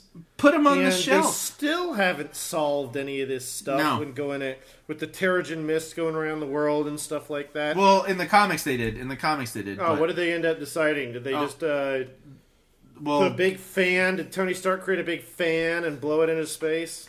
no, the X Men destroyed it. Uh, Emma Emma Oh, Frost, gross. uh, Cyclops. They killed Cyclops, and Emma Frost disguised it from everybody, including the Inhumans. That that Scott was dead, and had mental projections of him doing what she would have wanted Scott to do, and eventually uh, during the battle. Uh, it was revealed that she lost her, her concentration or whatever you want to say about it, and everyone realized Scott was dead. Uh, Oh, well, yeah. it, there was a few people that did kind of know and they were pissed about it and then the inhumans found out about it and emma fucking freaked out because scott's the love of her life and then Teramis, t- t- uh, uh, the Teramis done and uh, it, it was one of those things that should have been a worldwide event thing which was why the whole thing was happening that we can't destroy these myths because it's sacred to them but anyway we're, we're, we're getting off topic Yeah, um, totally digressed. We're, we're, I mean, we're, we're, getting off topic, uh, but I, I- I see what you're I see what you're saying, and I, and I hope everyone that's listening can understand why we would have gone off on that tangent. Is because those stupid those stupid fixes and or or you, you have a good story, you don't. It, it would have made sense to kill all the warbound and put the Hulk on the shelf for a year. But Develop, they're never going to do something like that. Yeah. develop someone else. Challenge yourself. You you you got Greg Greg Pak to be a lifetime Hulk fan to make such an epic storyline. Have someone else that's a lifetime Inhumans fan or a lifetime. Uh, well, we've got all these new characters. Uh, Kamala Khan. I love Kamala Khan. Do something with her for like eight issues. I mean, like, don't don't make the deaths all big now because remember like back back since superman died it's like ooh who's gonna die this year and i can't wait to read that and, and and but you're before they're even dead yet you're still like man i can't wait for him to come back alive i'm like that's stupid I mean, they've killed. Every, I don't want to go. Let's get off of it. Yeah, Yeah, I mean, yeah, I we gotta get off what that. they did recently. The idea that Hawkeye could kill the Hulk, and then they have a big trial, and he's acquitted, and that's sparking off. Uh, what did that spark off? That was a whole thing. Yes. well, well that was, Was that the Civil War Two? that was civil war 2 and then Awesome. and Yeah. and then what it led up to was that the Hulk was actually dead, and uh, uh, Thanos showed up, and uh, like during that Thanos show, no, it was a was it Infinity? God, I'm getting confused. I don't know if it was Civil War two. Like, there's so many that's gone on that like I hate and I love. It wasn't. It wasn't. Uh, was it? Was it? A, was it Original Sin? No. No, no, No. This is way out. This is well, This is, this after is, that. This is welcomely after that. So uh, there's a big battle that demands that the Hulk die, and uh, Hawkeye puts the the God the arrow in his head. Adamantium uh, It'll- yeah, but what it all it did was put the Hulk on the shelf for quite a long time. I want to say at least maybe eight months, maybe less, maybe six, and then that's where we got Immortal Hulk. But um, and that's that's that's God like the best one. We're gonna have to do a separate one on that in a couple months when I kind of calm Yeah, down that'll be the a thing. Uh, I about the think Hulk. I think you know we we got to get into the whole idea of like how are these guys? I- feel like the the beauty of of World War Hulk, you know, you brush Black Bolt out of the way because he's hard to write for. Yeah. Not a bad thing. I get it. And then you get in, and he's got to take these guys down one after the other. I don't know why the Warbound. It, it, it's like it would have been interesting to see Well, an accidental death of one Warbound character after the other in this fight. But- because well- you think about all of the insane crap that they've gone through, you're going to really feel that. we've got the opposite when uh, Korg met met Rick Jones. Uh huh. Remember, like, remember Rick is the first one to meet the Hulk and to first befriend the Hulk when Yeah. he first happened on Earth. Miek was the first one to meet him and, and befriend him uh, on Sakaar, and they have that they have that tete-a-tete uh, during battle, and that like, okay, I'm not gonna kill you. You you you did right, and then we see the systematic takedown when uh, the Baxter building is being destroyed, and the Hulk just basically just turns him into Mister Fantastic into a destroyed rubber band, and uh, Doctor Strange. Uh, what? Help me out with Doctor Strange. I want you to Okay. go on this one. I'm letting you loose on this one. Like an hour. Go. I don't have that. Uh, the the thing with the Doctor Strange bit, like for one thing, you're you're seeing these characters pull out all the best stops they've got. You've got Reed Richards trying to find a way to create a weapon that can uh, sizzle down the Hulk, and this goes back to the like the Nega Gamma gun that was uh, created in the uh, in those in those uh, Bronze Age issues that I was talking about a bit ago. Well, there's that, and then you see them go and try to talk to the Sentry. Uh, Oh, try to- that- oh, that was that's was a hard. whole other deal. That's a There's so much deal. betrayal. Everything they do, the opportunity exists that maybe, just maybe, they can appeal to the Hulk's better nature, and and then a betrayal happens, and it proves the point. The the hubris of Tony Stark and Reed Richards in particular, and I'm to cut Doctor Strange out of that. Uh, for where they are, you see these two guys that just fought and consequently won Civil War. Right. And additionally, Tony is the uh, director of Shield. S.H.I.E.L.D. Cap is gone. They, I mean, like, there's no world where where these guys don't feel like their entire egos are on the line. And then you've got the preceding couple of uh, Incredible Hulk issues where Amadeus Cho is more or less um, kicking Rogue. Reed Richards' ego in the dick. Right in the dick. So they they have a lot to own up for and they you, you you've got any moment where Jennifer Walters shows up and she's like cousin you're not going to attack me. Come on we need to we need to sort this out. And he's like I am too angry for that to be the case. It's incredible that he went after her. That's the moment where you realize this is completely serious. And just because he sees somebody who's a friendly face or family that doesn't mean that he's not going to Not- give him a good walloping. Not in the least bit, because when uh, Cho like gathered Samson and uh, uh, was it uh, uh, Hercules? champions, basically. Yeah, they Yeah. were the champions, and uh, yeah, they they got thoroughly walloped, and they, they got so far with that story, and then like Cho's flicking like a a, a penny or, a- or a pebble, and like that's the weak spot. that please, please, please, please. Sorry, I I, I interrupt you But on the, that one. the thing with Doctor Strange, however, is different. I don't feel like he's operating from a point of of hubris. He is operating at this time. You got to remember this is post Civil War, and anybody who was not signed up for the Registration Act was um, still in hiding, and you still had characters who were anti-registration that were in the city streets trying to help people evacuate. Correct. Well, there was the Avengers, and then there was the Mighty Avengers. and then there was the Mighty the Avengers were in hiding. But there was people that were offered amnesty as long as they reveal who they are after, right? Uh, yeah, kind of. I mean, at this point, we still have this crazy ass thing where Peter Parker's identity is public knowledge, and then you've got as if anybody's going to care in this moment. But what uh, what you get down to is Doctor Strange's little group. He's got Ronin, Echo, and um, uh, he's got uh, what's it? What's the other one? Um, yes, and he's got Iron Fist there, hiding out in the Sanctum, and that's always been one of my favorite things. Was that he prote- he like cast a spell over the Sanctum that was protecting it from prying eyes, but everybody was like, "We know he's in there. We just don't know how to find Yeah, him inside." that was like a The Harry Hulk Potter reference. Warbound almost. managed to get in there. Like in particular, uh, Hiroim is that his name? Yes, yes, yeah. He could sense it. He could sense it. He could sense it, and he was like, I, "I can, I can get through this."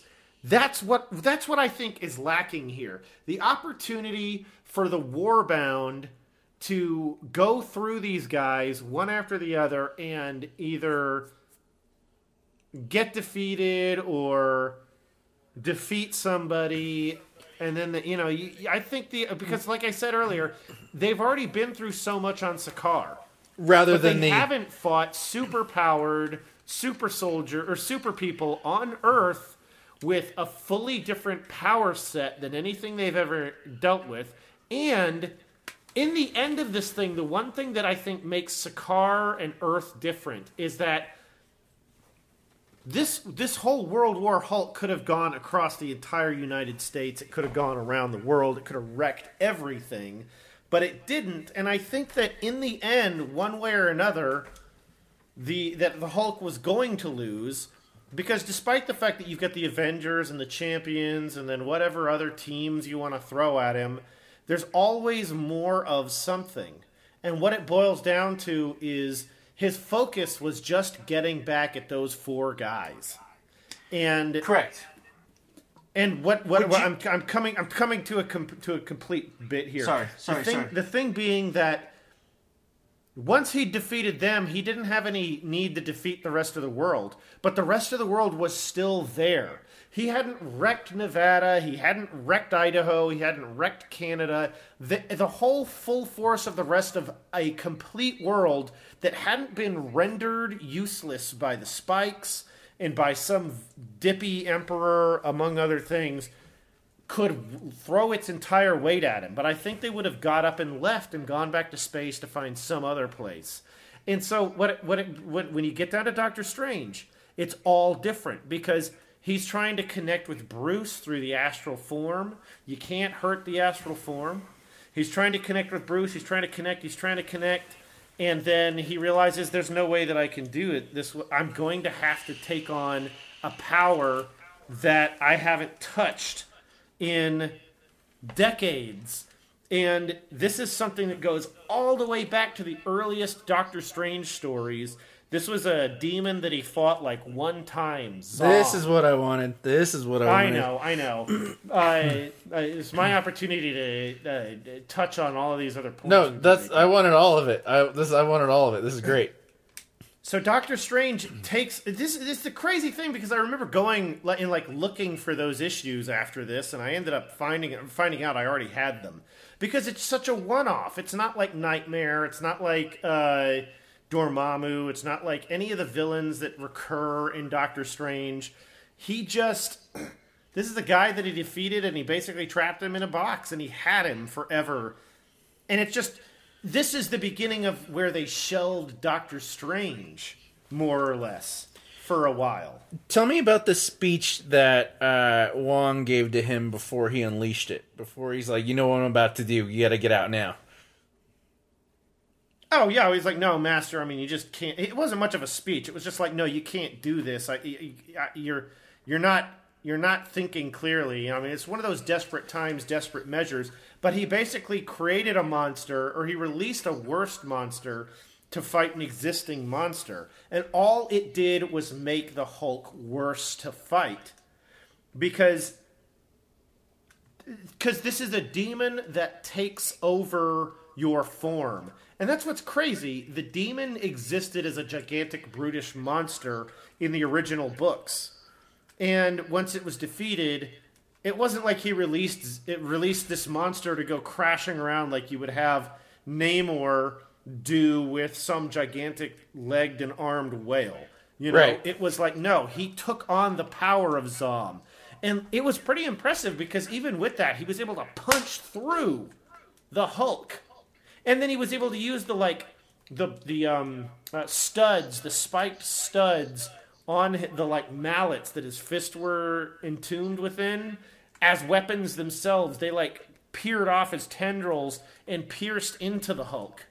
Even though the Hulk was on Earth and he wasn't being uh, dealing with the radiation of Sakaar now or any of that stuff any longer, he was still capable of being hurt by this demonic power.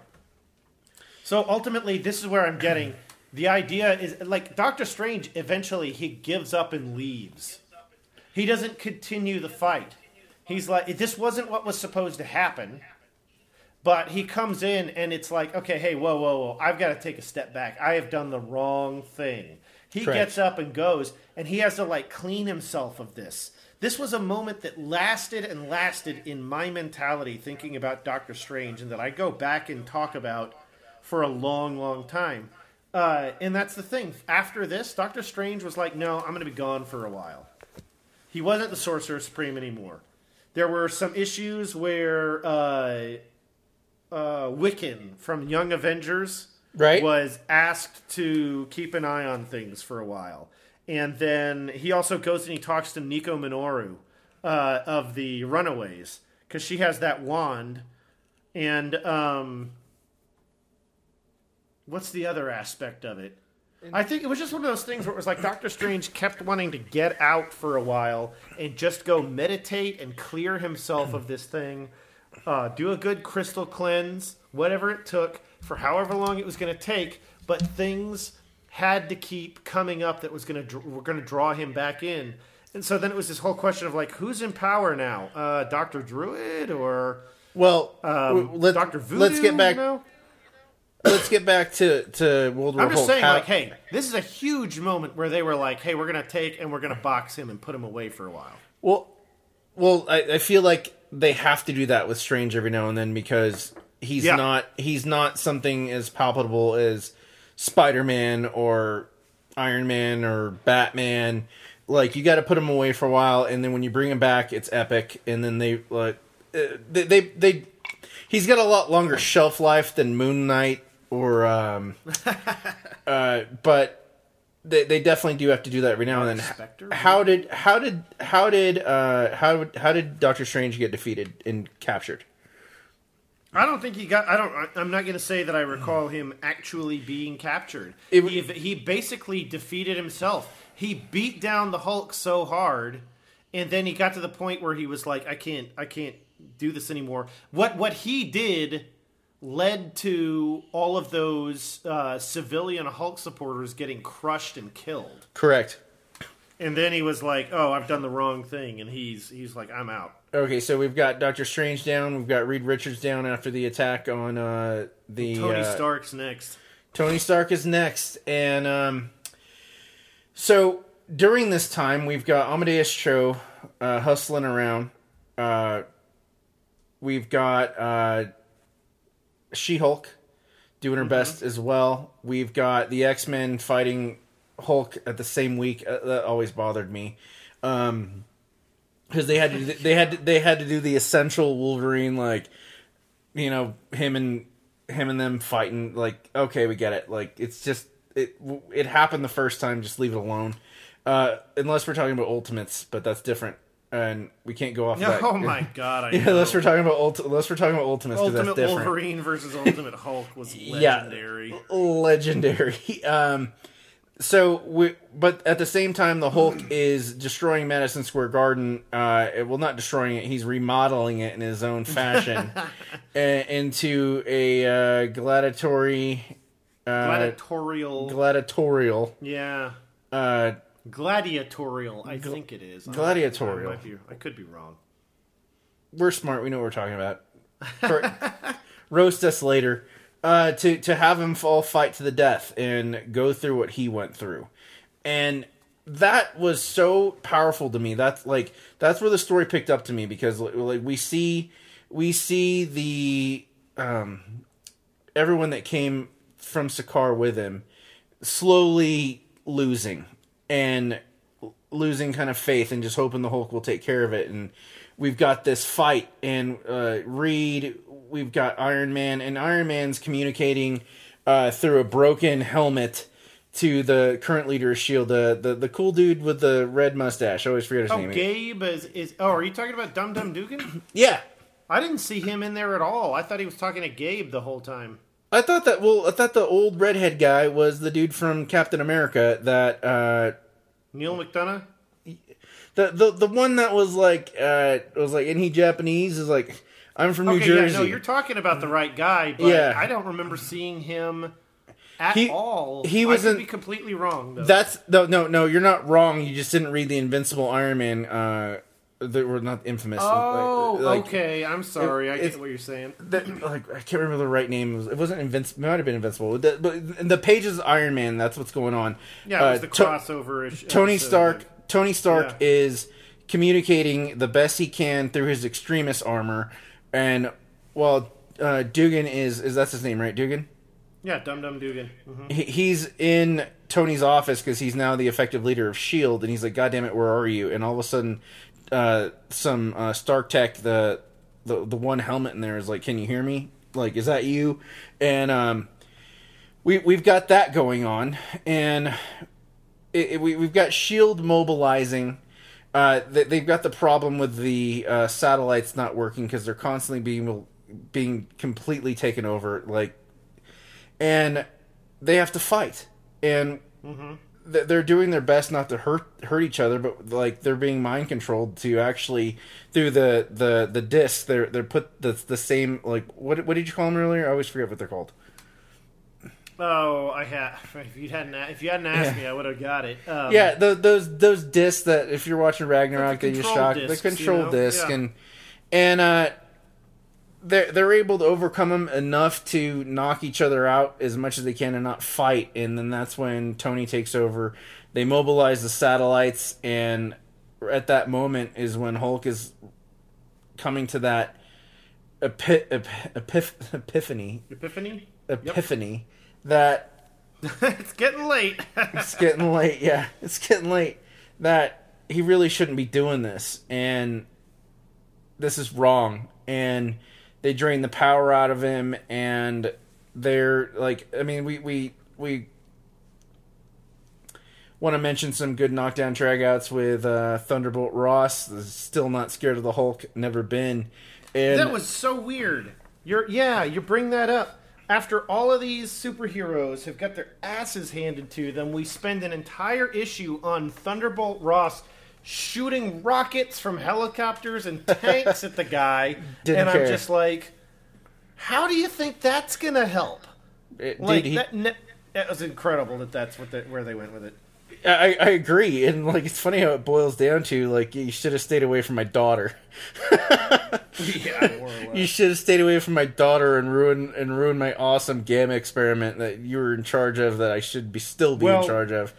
It's uh, it's one of those odd things because preceding this, you get into the business of, uh, like I said, that issue 100, and they're talking about Thunderbolt being um, a little bit more sympathetic towards the Hulk because he understands where he's coming from. And I'm like, how many issues did it take before he went from being such a rampaging a hole to slightly r- appreciating what Banner was able to do and that Well, kind of stuff? That's that's a good question, and I can answer that. The reason why is because he was uh, in cahoots with the leader in MODOK at the time that had secretly taken over the satellites that were going to drain the gamma out of out of uh, the Hulk, and Oh, all right. and use that same to pump it into him to turn him into the Red Hulk.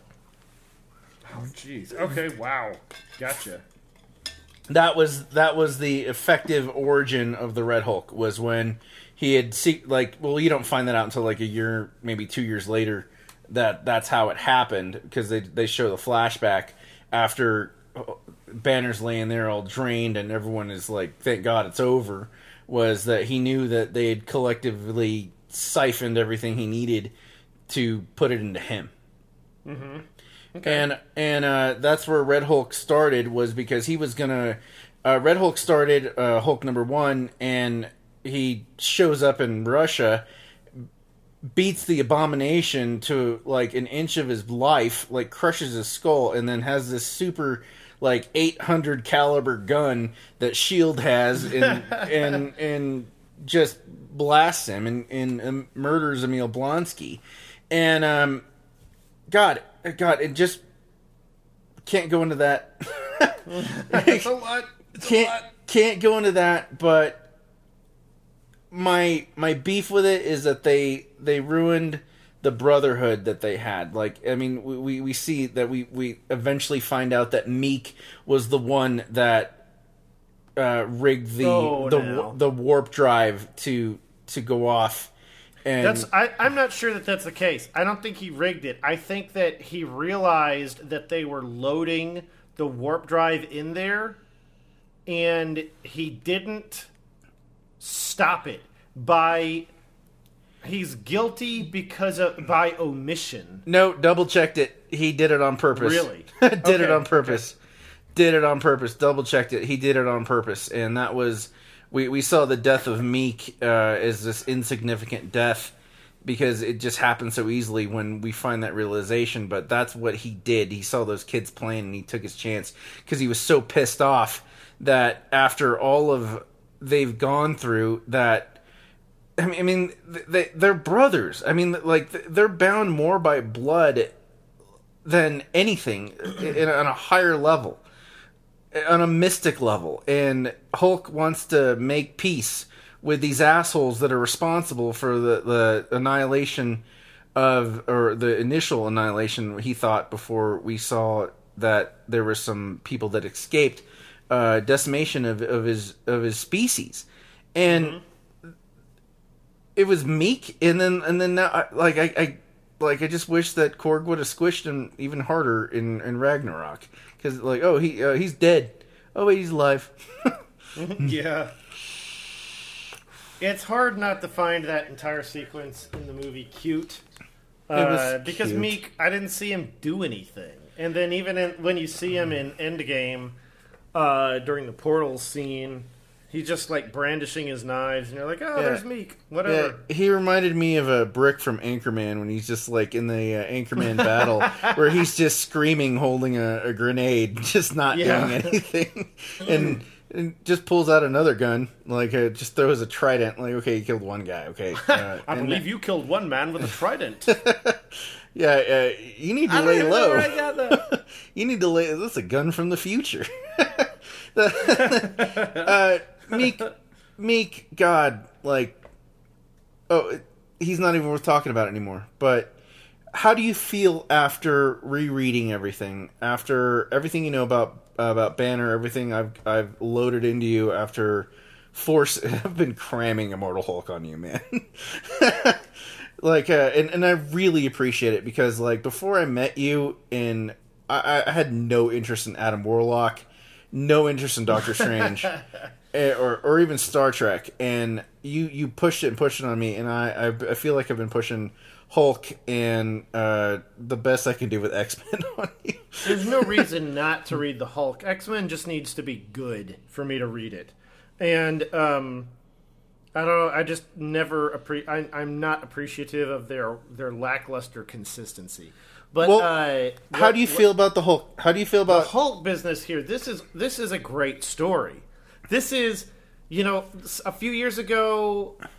One of our good buddies posted on Facebook, you know, hey, what do you guys think about legendary runs? Is it possible anymore? And I was like, dude, what are you talking about? Yes, Ben- Bendis and Maleev Daredevil. Uh, you know, um, I think that conversation was the genesis of uh, Mindfields. Grant, yeah, I mean Grant Morrison X Men. I mean New X. I mean, this is this is it. Like right here, we're reading it all the time. Like it's really great to be reading something and be like, "Holy crap, this is it right now." This is like when I when I play. I used to play this video game called uh, Conflict, and you would uh, you would um, have you were the premier of Israel, and every time you went on to the next month, you saw headlines, and it would give you an an idea of what's going on in the surrounding countries and whatever. And um, one of my favorite headlines was like, "You've messed with a bunch of stuff, and maybe you collapsed governments or you defeated them in wars." That's but like, awesome. one of the headlines would be like, "Libya now claims the sword of Islam," or you know, Jordan now claims the sword of Islam or something, and I was like, huh, what a fascinating concept. It was this it wasn't a real item. It was the item it was this it was a it was a metaphor. Like when Leonardo the Ninja Turtle was looking for the mantle of leadership. Correct. And it's not or like when Bruce Leroy Show in enough. the Last Dragon Sure was enough, looking baby. for the master. Bruce Leroy. you know? It's not it, it's it's a metaphor for something. And i th- and it's amazing when you're reading the title that is like this might not be the flagship book of marvel comics but you're like this is it. Like this is what's going on right now and this is killer. And like everybody kind of has to agree. Go back and check this out you're only missing like three issues. Can you get them? Okay, you can read mine, but you can't do it on your lunch break because I know Yeah. you're gonna get teriyaki Yeah. sauce on it. Or Yeah, whatever. that that You know? reminds me. I got to get my uh, House of uh, House of X and Powers of X one through three back from my buddy Josh. like, Yeah, yeah. It's all you Joshes out there. yeah, Uh, yeah, man. I mean, it's awesome when something is like, this is it right here. Like, I've had this mentality for a while because I felt like, okay, Star Trek is not so good these days, and Star Wars has not been so good. Marvel is where it's at. Marvel has the sword of fandom right now, and it's because I mean the movies are so good and whatever. It's you know I'm DC. I could give a rip. I'm really uh, looking forward to this new Wonder Woman movie. I haven't even seen the first one. can't. Like I fell asleep through it twice. I, I anger people endlessly by telling them I've tried to watch Mandalorian and I've fallen asleep twice. It's what I said. I, ca- I can't really give it its due when I'm tired. Nah, it's know? okay. It's okay. But even then, like, I I, I, I like your end game on this one, and it I think it hammers it home. We talked yep. we talked about it earlier, and to bring it in perspective with you specifically was when I call you and I'm like, hey, uh, I'm at Speeding Bullet and I'm halfway through this comic called Saga Number One, and uh, it's awesome. And you're like, okay. you're like, Yeah. you're like, okay. And I'm like, listen, there's a bunch here. I'm gonna get one for you and one for me. Like, okay. And uh, and then and then that takes off, and then and then you got that like like the when you're someone that devours this sort of content and wants the best, but you also have that collector aspect that's still left over from the '90s. That, like you want the hottest one, um, you want the hottest one, and that happens with Image all the time. Uh, not with Marvel. It happens with Image all the time, but a lot of times these comics in Image kind of peter out. Um, like with Morning Glories. Uh, Morning Glories was like that, and it totally petered out. Chew, not so much. Complete opposite. But then Yeah. you're like, I don't care about the Hulk. I haven't read Hulk in five years. And then like you hear everyone talking about it, and you're like, what's going on? And you find out about something coming called World War Hulk, and like you got to read Planet Hulk first, and you can't get Planet Hulk number one unless you buy third printing and like only bitches buy third printings, and they or and they, they, they, they they either buy it by accident, uh, thinking it's the, the the first print, or that's the best they got because the graphic novel hasn't come out yet, and uh, or they haven't released it digitally yet. Now that, that that's happening, and uh, or, or you find out about like I said earlier um, with uh, Old Man Logan, or um, uh, anything going. Ice Cream Man's hot right now. Um, it's you got to pay attention. Like you got to judge the book by its cover, but give it a gander. I mean, obviously, uh, you, you can't read the comics in the store, but give it a give it a chance. And goddamn, you'll find something that'll like like the the the literature in this sort of story with especially specifically Planet Hulk. Uh, like I hope in like a thousand years that someone finds like someone's safe deposit box with all of the Planet Hulk books, translates it, and thinks it's our actual mythology. like like it's it's that good because the the values are there brotherhood sacrifice betrayal revenge uh uh coming around after being defeated like like it's all there and Yeah. just just give it a chance and uh we're gonna have a lot more Hulk stuff to talk about because I'm just obsessed with it. We'll we'll, we'll scatter about the next like five six months because I got so many. Like I was like I gotta get my notes and I pull up my notes and I was like, wait a minute, all these notes are about Immortal Hulk. God damn it! like, I really hope I can remember everything from what I read last week. And um, this has been just a pleasure, and I really hope. And uh, the the the best part about this is that you don't have to go and buy these. Go and spend the, either the ten bucks because you already did the, your first week of uh, Marvel uh, Unlimited, uh, and uh, get spend the ten bucks to read all of this, and or fuck it, make a new email. Use your other debit card to, to to read them for free for the week. Um, you're, I'm trapped. say if you can get a hold of your retailer and be like, and just hey, you got a That's copy of this. that's even Curbside better. pickup for real. That's even better. Copy. That's even better. And I'm so glad you corrected me on that. But it's late. Yeah, I mean, yeah, we should. All, I mean, honestly, I want you all to understand something. We are definitely reading digital stuff right now because that's where we are. Uh, I definitely have a copy of Planet Hulk at my mom's place. I've got I just scattered haven't been copies over of it. there. I've got and- scattered copies of it, man, and it's just Yeah, like just one of those things. I should have grabbed that when I was there a couple of weeks ago. Uh, but yeah, I mean, we, social distancing. I don't want to take some bug with me to my seventy-four-year-old mom's house. You know. Yeah, and and, and uh, I'm I'm perplexed. It's it's like it's like when you're dating someone that like you're like, eh, I guess I like you, and then you're like, you know what, I'm done with you, and like you break up, and you're like, I miss you so much. That's all I can think about. And now the comic shops are closed, and I've read probably, I want to say I've probably read probably 200 comic books in the past two weeks, uh, off of uh, the DC and the Marvel uh, apps.